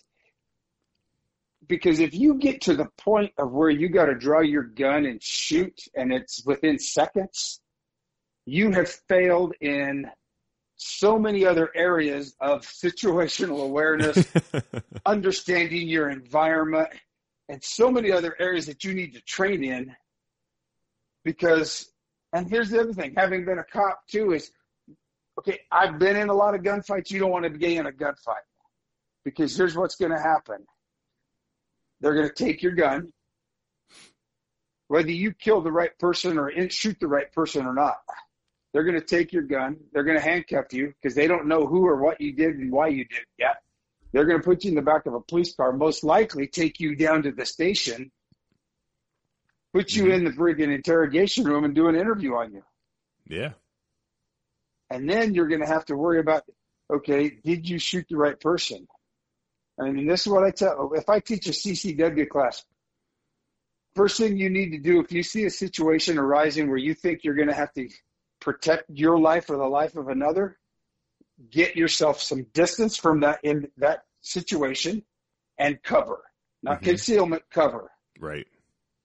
and evaluate what's going on because you don't know, you know, an example, you walk into a convenience store, you're back getting friggin' a soda pop out of the freezer. Next thing you know, you hear somebody say, you know, give me your money or do this. Why are they doing that? I mean, do you want to be that guy that gets involved in that? Because one is there's nothing as I tell people who are working convenience stores, there is nothing in that store worth your life. Give Right. them whatever they want, Right. you know? Well, and on, also on that note, um, there's a bunch of videos out there that you can watch and see. But when you're getting mugged, if someone already has a gun drawn on you, whether it's locked up with a go safe or not, uh, Uh-huh. you're never gonna outdraw an out a, all an already drawn gun. You're I don't give a fuck if you're Jerry Miculek or Wyatt or you're not if they're already drawn on you, you're never gonna beat them to to the punch. You're never gonna get a draw and get a shot off faster than they can just pull the trigger. Correct. So before you even pull your gun out to defend yourself or the life defend your own life or the life of others, then you already need at least a second or two to evaluate the situation and make a decision and then do what you need to do. Right. Yeah. Right. 100%. Yep. And uh, that, that that's one thing because when I was looking at the product and I watched all, a bunch of your guys' videos and stuff and kind of doing some research on on the product as well. And I was thinking in my head, I'm like, when would I use this product? Like me personally, I have a safe at home. Like I've already got, you know, I've got my safe. It's getting a little bit small now, but I do already have a safe. And I was looking at it, and you said, you know, you're only making it for Glocks right now, which makes sense because Glock is the most popular handgun I think ever. So Uh huh. it makes sense. You know, I get that. But I was trying to think, like, when would I use that? Because I keep all my guns locked up in a safe, and I do have one, uh, like, biometric safe at my bedside that I have my Glock in. And I'm like, well, it's already in that.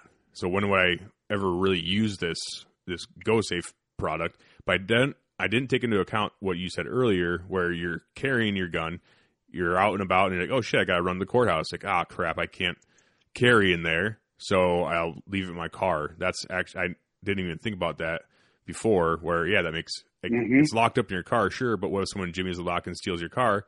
Now they stole your gun, and now they have a gun. They they've already committed a crime by stealing your car, So now they can go commit crimes with your gun, and you don't want to be Right. adding to that, especially as you know two A advocates and, and quote unquote gun guys like us.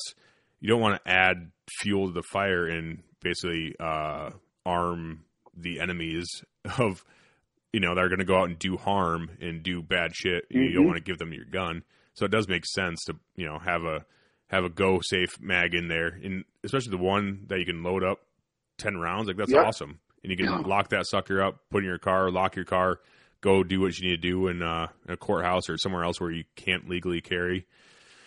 Like, that makes a lot of sense. I never re- even really took that into consideration yet because I do I do do that quite frequently because I carry all over the place, and when I encounter an mm-hmm. area where I cannot carry, I get in that conundrum of do I just carry anyways and risk getting in huge trouble, which I never do when it comes to like courthouses and stuff. But you know, Right. if if it's a storefront and they have on a sign like no guns allowed, I'm not breaking the law if in the state of Iowa, I'm not breaking the law Right. if I carry in that store, but they could kick me out.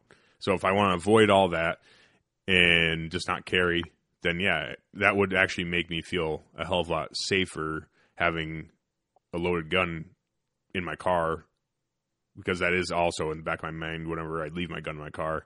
I'm like, oh shit, you know, what if someone takes it? What if someone breaks into my car, steals a bunch of shit, and then steals my gun? You know, that's a whole Right. other rigmarole. On Well, and- talk to and the cops the and tell is- them. Seventy percent of firearms are that are stolen are stolen out of vehicles. Oh, really? Yep. That makes sense. That makes sense. Because yeah. I don't have, I don't have. Here's where I have it. I don't I- see, here's I've where never I seen a 32 well. gun safe in the back of someone's pickup truck, so that makes sense. you know i have i when i come home from work or from out and about and i've been carrying i take my o my OEM mag out i put my GoSafe mag or if i have my GoSafe mag in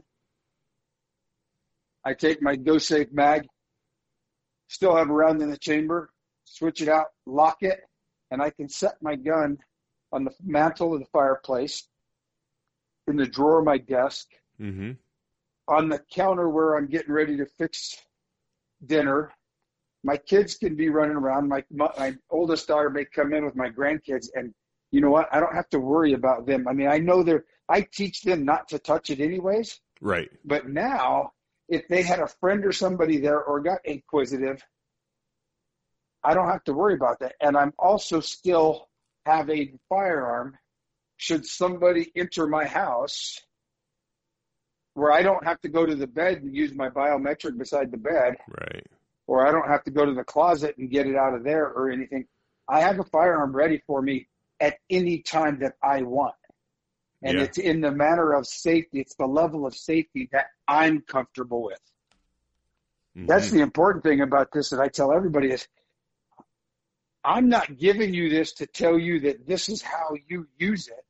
This is how I use it and what I see, but it gives you the freedom of making your gun safe or ready whenever you feel that it's necessary. Mhm. Puts the power back in the gun owner. Yeah, I, you know, man, yeah, that's that's a really good point because I, I mean, when I get home, if, eh, when I, when I get home and I've been carrying for a while and stuff, you know, I take it off and I go to my safe and I put it in my just in my regular tall safe. But yeah, Mhm. I mean, basically in the in the sense of uh, home invasion or something like that, that does make it even further out of reach, I guess, when you need it. So yeah, that does. I mean, yeah, there's a lot of really good points on why you'd why that would make a lot more sense because you know, yeah, because originally when I was looking at the product, I'm like, okay, yeah, it's a cool idea, but really in in a realistic sense, like why? And I love how you just broke it down as like uh everyday thing where it's not necessarily like going to be one of those pieces. It's it's not flashy, right? It's not a flashy. Yeah. It's not a flashy, cool gun gadget like you know, like a, a brand new um, badass Leupold scope or something, eh, or uh, Yeah. or a awesome new Timney trigger or whatever whatever you put on it. It's not a flashy piece that goes in your firearm, but it's those uh, it's those kinds of things that make firearm ownership I guess you have to take those things into consideration. Like you have to, if you're going to be a, a responsible firearm owner, you have to. Your number one priority is safety. You have to keep your guns safe. You have to keep them safe from curious fingers, and you have to keep them safe from um, evil hands. You know, keeping Mhm. your gun safe. It doesn't do you any good if it's um, if it does became a if it does become a dangerous object in the hands of someone that doesn't know or in the hands of someone that wants to do evil, you know? So it does make sense and just like being that daily life type of deal where yeah, it's not flashy, it's not maybe overly badass, but it's a, a measure that you are you have a responsibility to adhere to when you're a firearm owner, especially if you're going to be considered a responsible firearm owner. And especially with all the all the shit that's been going on in the news with um, anti-gun bills trying to get passed in all sorts of different places. As gun owners, we have a responsibility to keep our guns safe and out of those out of out of those hands, so we can keep doing Mhm. what we want to do. Right? Yeah, and we as here's I look at it like this: we as gun owners, as manufacturers, as the firearms industry, as Second Amendment perky patriots, have to sometimes make. I look at it like make sure that what we are doing in the name of the Second Amendment isn't giving the anti-Second Amendment ammunition to continue to try to take away our guns. Correct. They're going to keep trying, but you know, and and I and something, and I always go down this road with that is the buck stock. The mm-hmm. dumbest thing that ever was invented, in my opinion, or one of them. The bump stock. You said? Oh yeah, that's what you said. Okay. Yeah. I thought you said buck Yeah, stock for some reason. stock. Yeah, the bump stock. Yeah, Correct. the yeah. bump stock. Yeah. Okay, it's it's so the guy that's that can't or doesn't want to go through the process of you know getting a tax stamp and owning a fully automatic weapon, or doesn't want to go down to their uh, shooting range that can rent one, so they can go out and be cool and look like they're shooting something fast. Yeah. I've I've carried firearms since I was 18 years old to protect this country, either stateside or overseas, either in the military as law enforcement or a contractor.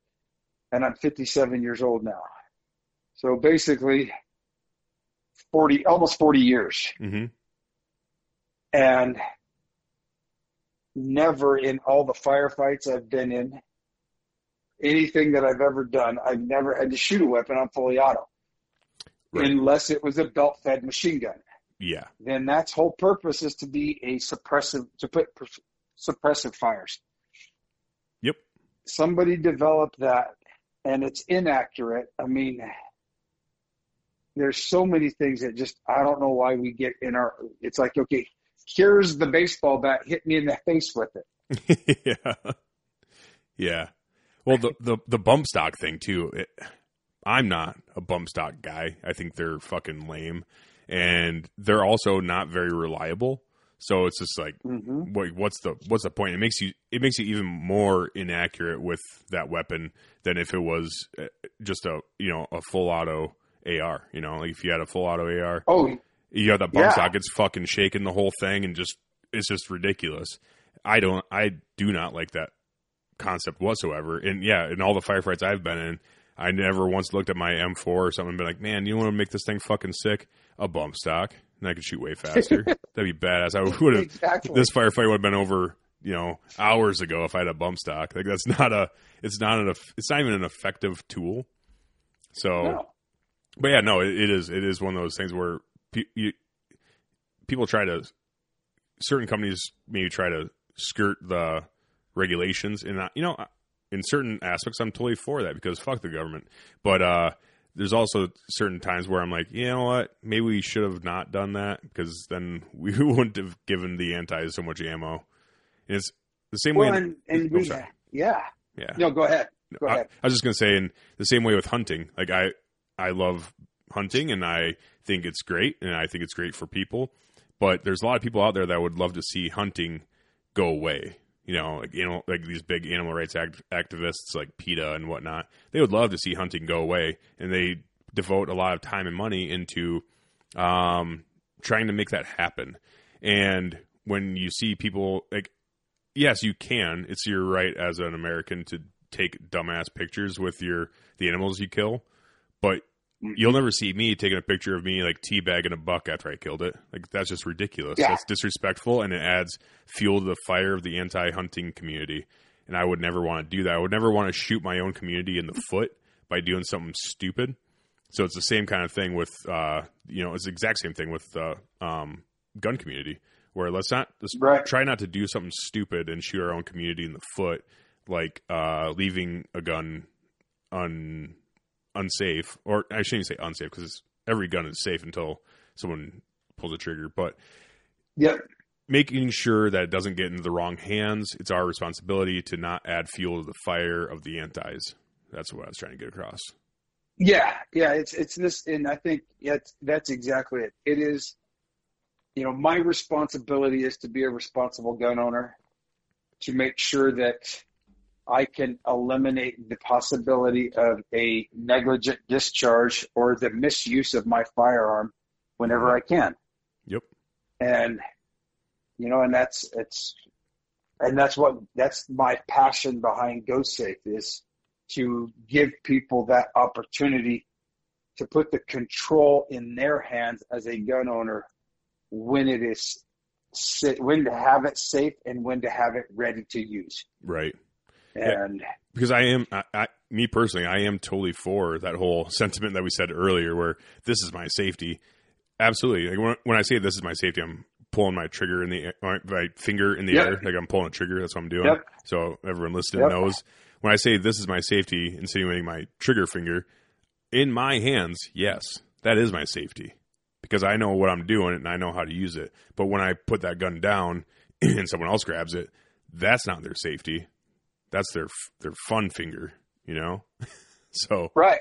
to prevent that Well, from and- and- from happening, then GoSafe makes and sense. And that whole saying of that finger being pulling the trigger, mimicking that, and and saying that is my safety. What that really is telling people, in my opinion, is that I am in charge of the safety of my weapon. yeah, It's not just the the cool thing because it was in Black Hawk Down. yeah, it's I am. This means that I am responsible, and I know that my gun is safe or not safe. I know that, it, and, and let me rephrase it: not safe or not safe is that I know that my gun is safe or ready, hmm and this that's my that's my showing that I am that responsible gun owner. to Make sure that happens. yeah, absolutely. I hundred percent agree with that. And like I said, when I was looking at looking at your guys' product, I wasn't. I wasn't hundred percent hundred percent sold. Like I'll be honest. When I was look, just looking at it, I was like, "Yeah, I don't know. I you know I already have a safe. I don't Mhm. don't think me personally would ever need something like that. So I don't know. Maybe some people would see a better use for it, but me personally, I don't think I would see a, a use for it in my life.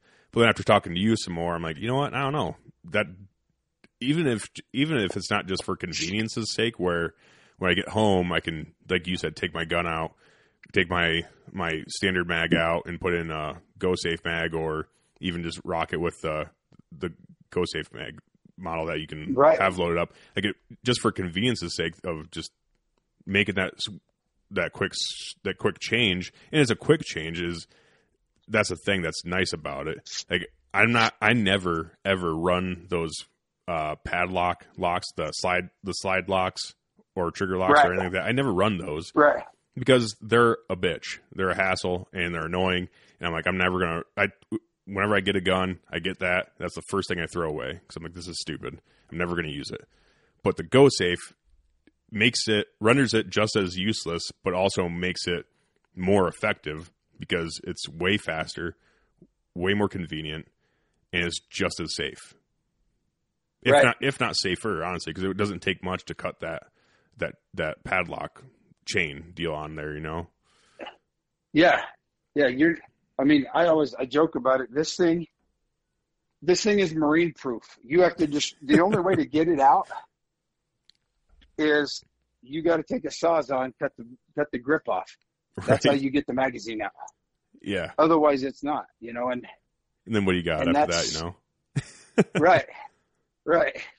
You know, um, and it's you know, and and here's and this is the thing is, your sentiment is was mine exactly the same when I first we first started talking about this when Grant first started talking. He's like, you know, what do you think about this?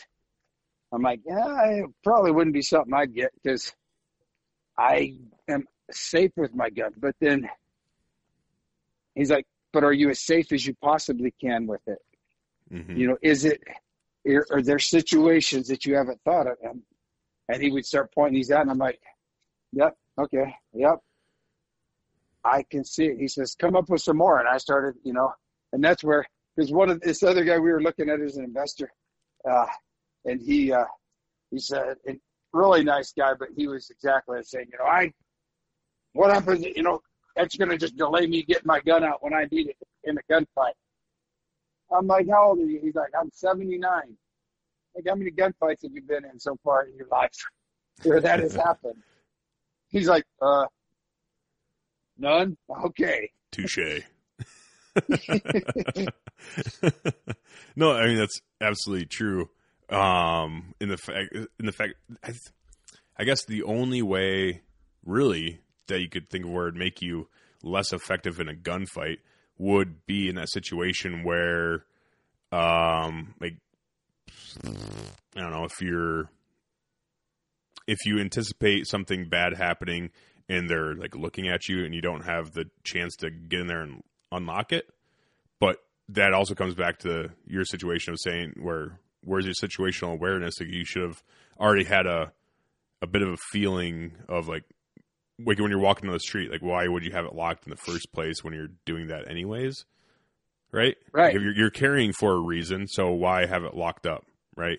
But it's those Right. instances where you yeah, where you do need to lock it, but you can't all the time when you're out in the real world carrying like those situations that we talked about earlier. But yeah, I guess in a real world situation, if there's an active shooter in a building, you're gonna have time to if you're not dead already, you're gonna have time to take cover because you don't want to draw your gun anyways without seeking cover first because then you make yourself an open target if you Mhm. miss.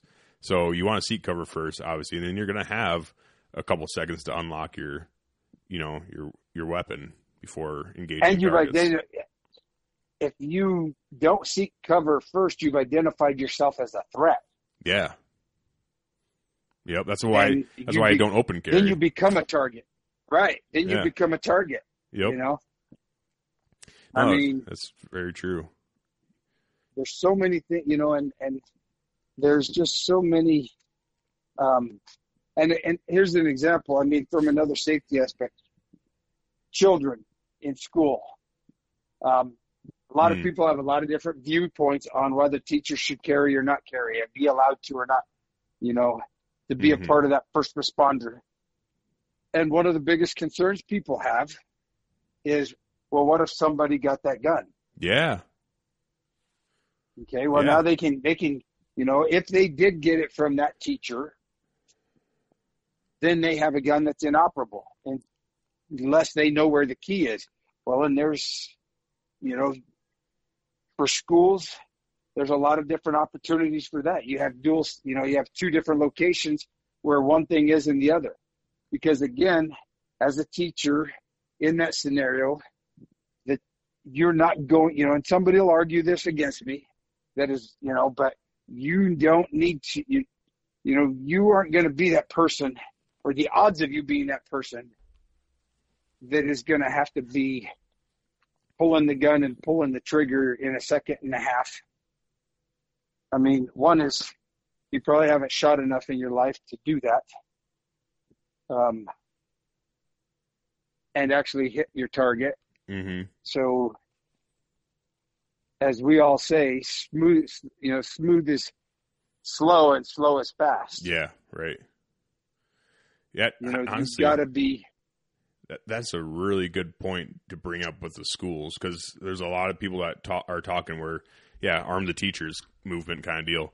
And me personally, I agree with that sentiment where it's like, why the fuck wouldn't a teacher be able to carry if they are competent enough and are comfortable enough carrying in a, in a in the schoolroom, you know, and Mhm. but yeah, they would have to have it on them at all times, like carrying it at all times, and that's uncomfortable for.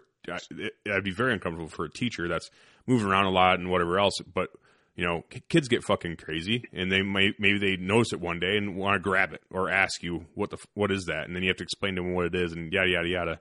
But if you had it just in your drawer, in your desk drawer or something like that, an active shooter, unless they come in through your your schoolroom's window, then you're going to Mhm. have ample time to even probably grab a few more mags if you needed to, you know. So you'd have plenty of time to lo- unlock it, and that gun would be 100% safe in your desk drawer, but it's also ready to go within a couple seconds, I guess.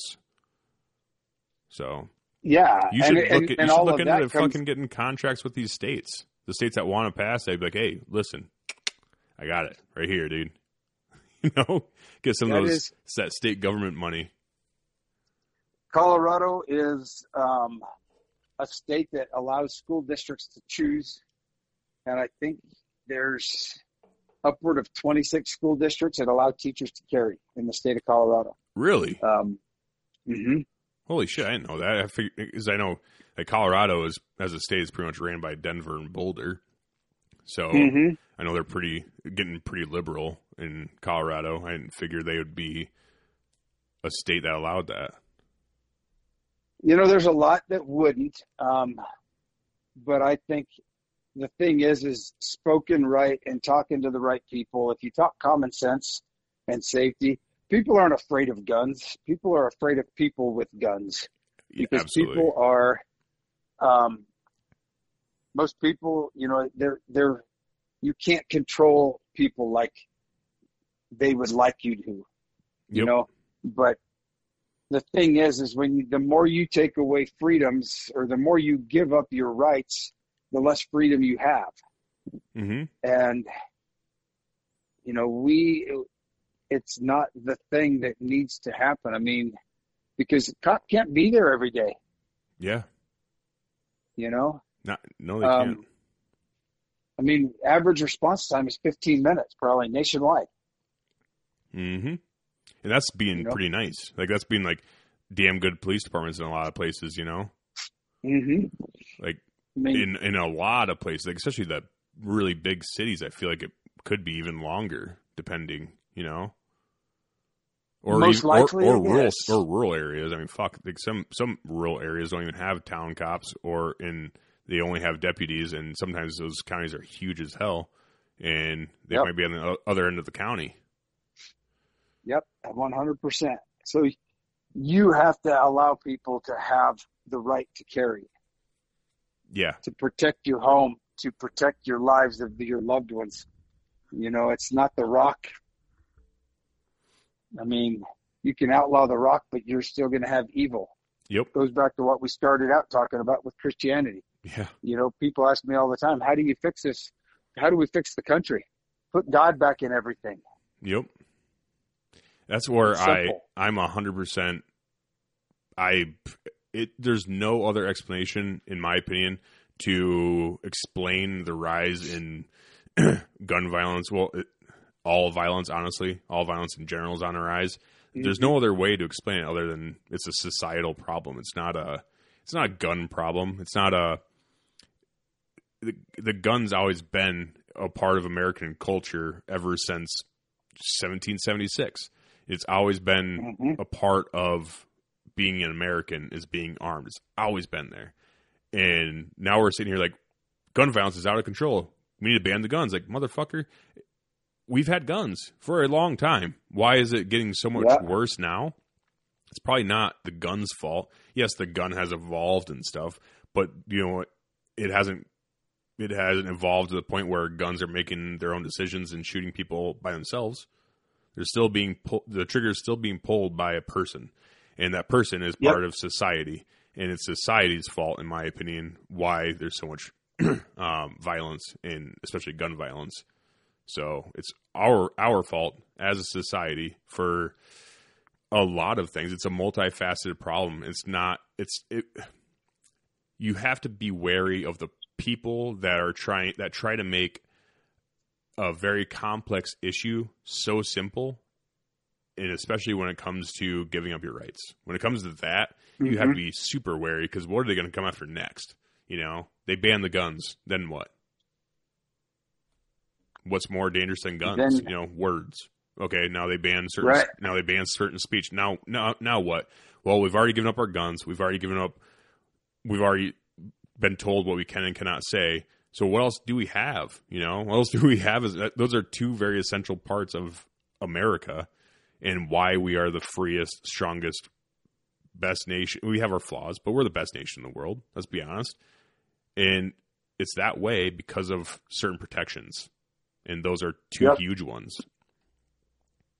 That is, and why did you think they made the first? They wanted the first to give everybody the right to say whatever is on their mind. hmm And well, you know why we had the second?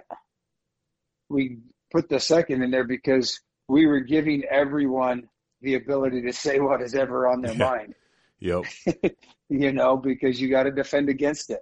Yep. You got to defend against the evil that is out there, and they, they you have to keep that evil at bay. And that evil is those that want to take away your freedoms. Um, there's a small story I'll share before we we, we start winding down. But um, Stalin, after he purged the military in the Soviet Union, um, he was standing in this uh, uh, village, and there was chickens running around, and he had several of his top generals that were still there with him. And they said, "Okay, now that we've taken over this gra- this vast country, and we have control over everybody, how are we going to keep them um, from rising up?" And Stalin walks over and he picks up this chicken and he's petting this chicken a little bit, and then he starts plucking the feathers out of this chicken, and the chicken is squawking and tr- fighting and trying to get away from him and he pulls out every feather on that chicken and he s- sets the chicken down, drops the chicken down on the ground. It's kind of bleeding and bloody and all beat up. He walks over and grabs a little bit of grain and this while he's doing that, the generals are like, "What does that prove? That's what we just did. We've, you know, that's what we just done to the people. Now, how do we keep them from coming back?" He goes over and he puts a little corn on the ground, and the chicken goes over and eats it. He steps back, puts a little bit more corn on the ground, and a chicken comes up to him and starts eating. He says, All we have to do is give them a little and make them think that we are the ones and, and condition them to know that we are the ones that are going to take care of them hmm and they will follow us wherever. Damn. Yeah, that's that's fucking brutal. First of all, but uh, it's true. I mean, that, that is true. And yeah, I mean, we've seen it in just the past few years where when uh when when the government in a broad sense when the government s- makes something uh a public safety issue we i think we all Mhm. realize that we will give up a lot in order for safety we're willing for safety and comfort we'll give up a lot and that's one of those it's one of those things where uh in america the way it was built and the reason why we became the country we are today is because of those freedoms as americans but one thing that was not guaranteed in the constitution the bill of rights is safety like we're not Well, and, and we're not we're not let me- guaranteed safety by the government. It's just not the way it is. no, and, and it's and, and one slight correction is for the sake of safety, people would give up a lot. No, it's for the perception of Yep, yep. safety. People gave up everything. Yeah, absolutely. Yeah, because we never we'll never mean- get we'll never get true safety. That's the thing. the The world is Yeah, it's a dangerous place out there. There's always people are going to die no matter what. Um, we're not going to live forever, is kind of thing. So danger's always going to be there. well, if you don't have a relationship with the Lord, then I can understand why you may be afraid of dying. Yeah, true. Exactly. somebody somebody asked me that when we were writing the book. They said, "Well, weren't you afraid of dying?" I'm like, "Why would I be afraid of dying?" And they're like, "Well, you would be dead." I'm like, "Here's the thing. One of two things was going to happen that night when I was on the rooftop. I was going to live and get to come home and be with my family, which is phenomenal and one of the greatest things in the world, or I was going to die and go be with the Lord, which is one of the freaking most phenomenal things in the world. Yep. It's a win-win situation. Yep. But if you don't have that relationship with the Lord, then I can see why you may be fearful of that because what else you're going to run into isn't going to necessarily be the good thing. Right. Absolutely. That, that's one thing. Because I went, you know, I went through a period of time, just in life in general, thinking about death and getting all freaked out. I'm like, oh my gosh, like what's gonna ha- what what's actually gonna happen? And you know, it was um, if I didn't have such a strong, like such a relationship with God, where it it would probably still be eating at me today if I just not Mhm. knowing. But then I think about it, I'm like, man, I'll travel to fucking, uh, you know, I'll, I went to Africa like last year with Mhm. working class guys. I've never been to Africa. Mhm. I had no idea what to expect, but I went there because I was going to be an, an adventure kind of thing. So Right. then I started thinking about that. I'm like, well, you know, dying isn't. I don't know anything what's going to happen afterwards. It could be, you know, it could be going to heaven. Like I, atheists have asked me this, like, how do you know? Kind of thing. Well, it's faith, yada yada. yada. But at the end of the day, it's like you do you don't you don't know you don't know in the sense of I can show you how I know, like I can prove it mathematically or scientifically. I can show you what's going to happen afterwards without actually doing it. Like you can't do that, but it is still part of like the, it's the the culmination of this experience as humans. It's the culminating event. So why wouldn't you be excited for the next page? You know, of eternity. Think of it like this. in- Um, Charlie Kirk, this friend of mine, had said this, and with this kid who is atheist in front of well, some college, he was like, "Yeah, you know, I'm an atheist, and I got a question about you know this and that about Christianity and why you believe in this, that you have this faith, and why you think it is so strong." And Charlie says, "You know what? You're right. I would love to have the faith that you have." yeah, And the guy's like, What? He says, You know, I know what's going to happen when I die. I believe and know that when I die, I'm going to go be heaven and I'm going to, this is what it's going to be like. But you have so much faith that you believe in nothing. hmm You believe that when you die, it's just done. And there's nothing else going on in life. There's nothing, there's no anything. And to have that kind of faith is impressive because I don't, I couldn't have that kind of faith to believe in nothing. yeah, And this, you could see the look on this kid's face. He never thought of it like that. Mm-hmm. You could in, going on in his brain, you could tell that he's sitting there saying, "Holy crap! I believe in nothing." What? Oh, I mean, there was an epiphany happened in that guy, yeah, yeah. No, for sure. and that's what you, you know. Well, how do you, you know? That, I just turned the question around on, and just like that, turn the question around on the atheist. So how do, why do you believe in nothing? You have the faith to believe in nothing, right? yeah, those. Well, well, well there you go. Yep. Honestly, yeah, that it is a funny f- kind of thing to point out. Where it's like, yeah, I guess when we point it out like that, it's like atheists do have the the most faith out of any any other religion, and atheist is supposed to be atheism is the you know is supposed to be void of all religion, but at the eh, is it really though? It's kind of believing in nothing is its own religion. Honestly, It, So- it is you know, it's like, worship worshiping the black hole. Yeah. Yep. Just it, it is what it is kind of thing. I don't know. That's yeah. Fuck. I don't know. It's rough. I'm But, glad yeah. I have a. I'm glad the Lord's in my life. I can tell you that. yep. Yep. Same here. But yeah. Hey. Um. So I just realized we're on almost two hours now, and you said you had like an hour. so I'm I'm sorry I kept you so long, but we can go. Oh no, hey, w- I've enjoyed it. This is Oh. great. We've got to talk about a lot of things. yeah. Most of it revolving around God Yeah. and advancing the advancing His kingdom, and ultimately, that's what's most important. It is. It is. And also, we got to talk a little bit about GoSafe, which honestly, um, if we didn't change any minds about Christianity, then maybe we change a few minds about GoSafe because I came into this conversation about the product of your, you know, your product GoSafe and stuff with just being like, yeah, you know, I don't know. It's it seems like maybe it'd work for some people, but not not necessarily me.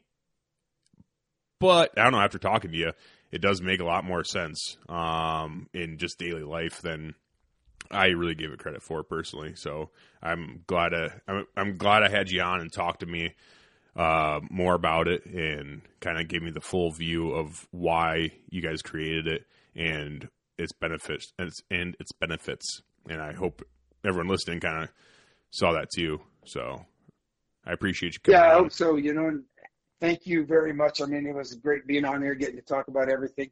You know, and, and to anybody out there, any naysayers on GoSafe, is I ask you to do one thing. Do you want to have control over the your weapon and control of when it is safe and when it's ready?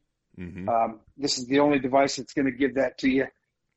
It may not, it's not for every situation all the time, but it's the right thing. It's the right product to make sure that you have control of the safety of your firearm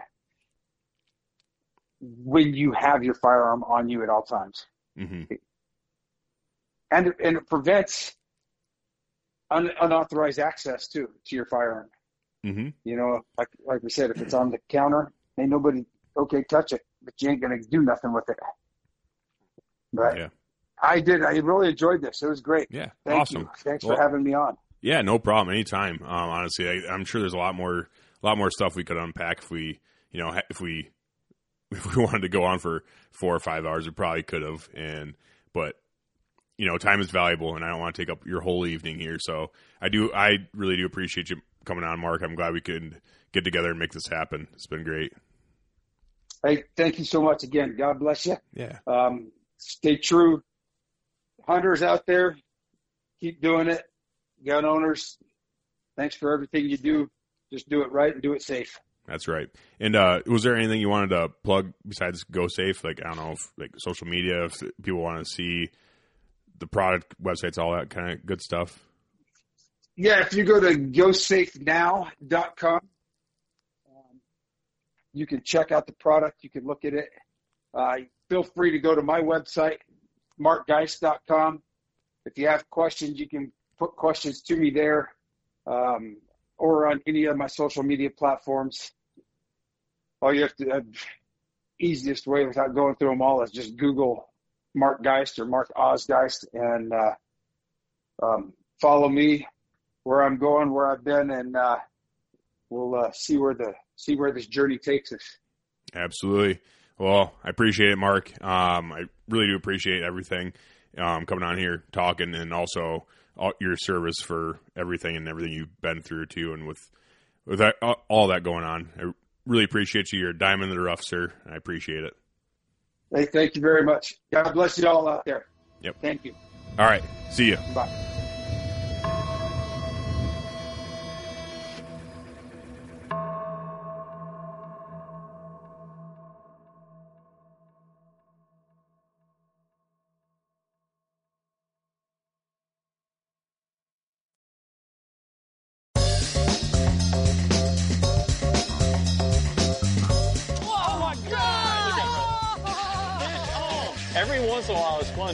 Like just full blown redneck on these fish. This is like high tech cane pole fishing right here. From the white sandy beaches to the crystal blue waters, enjoy the best fishing Panama City Beach has to offer during Chasing the Sun. Sundays at 9:30 a.m. Eastern on Waypoint TV, the destination for outdoor entertainment.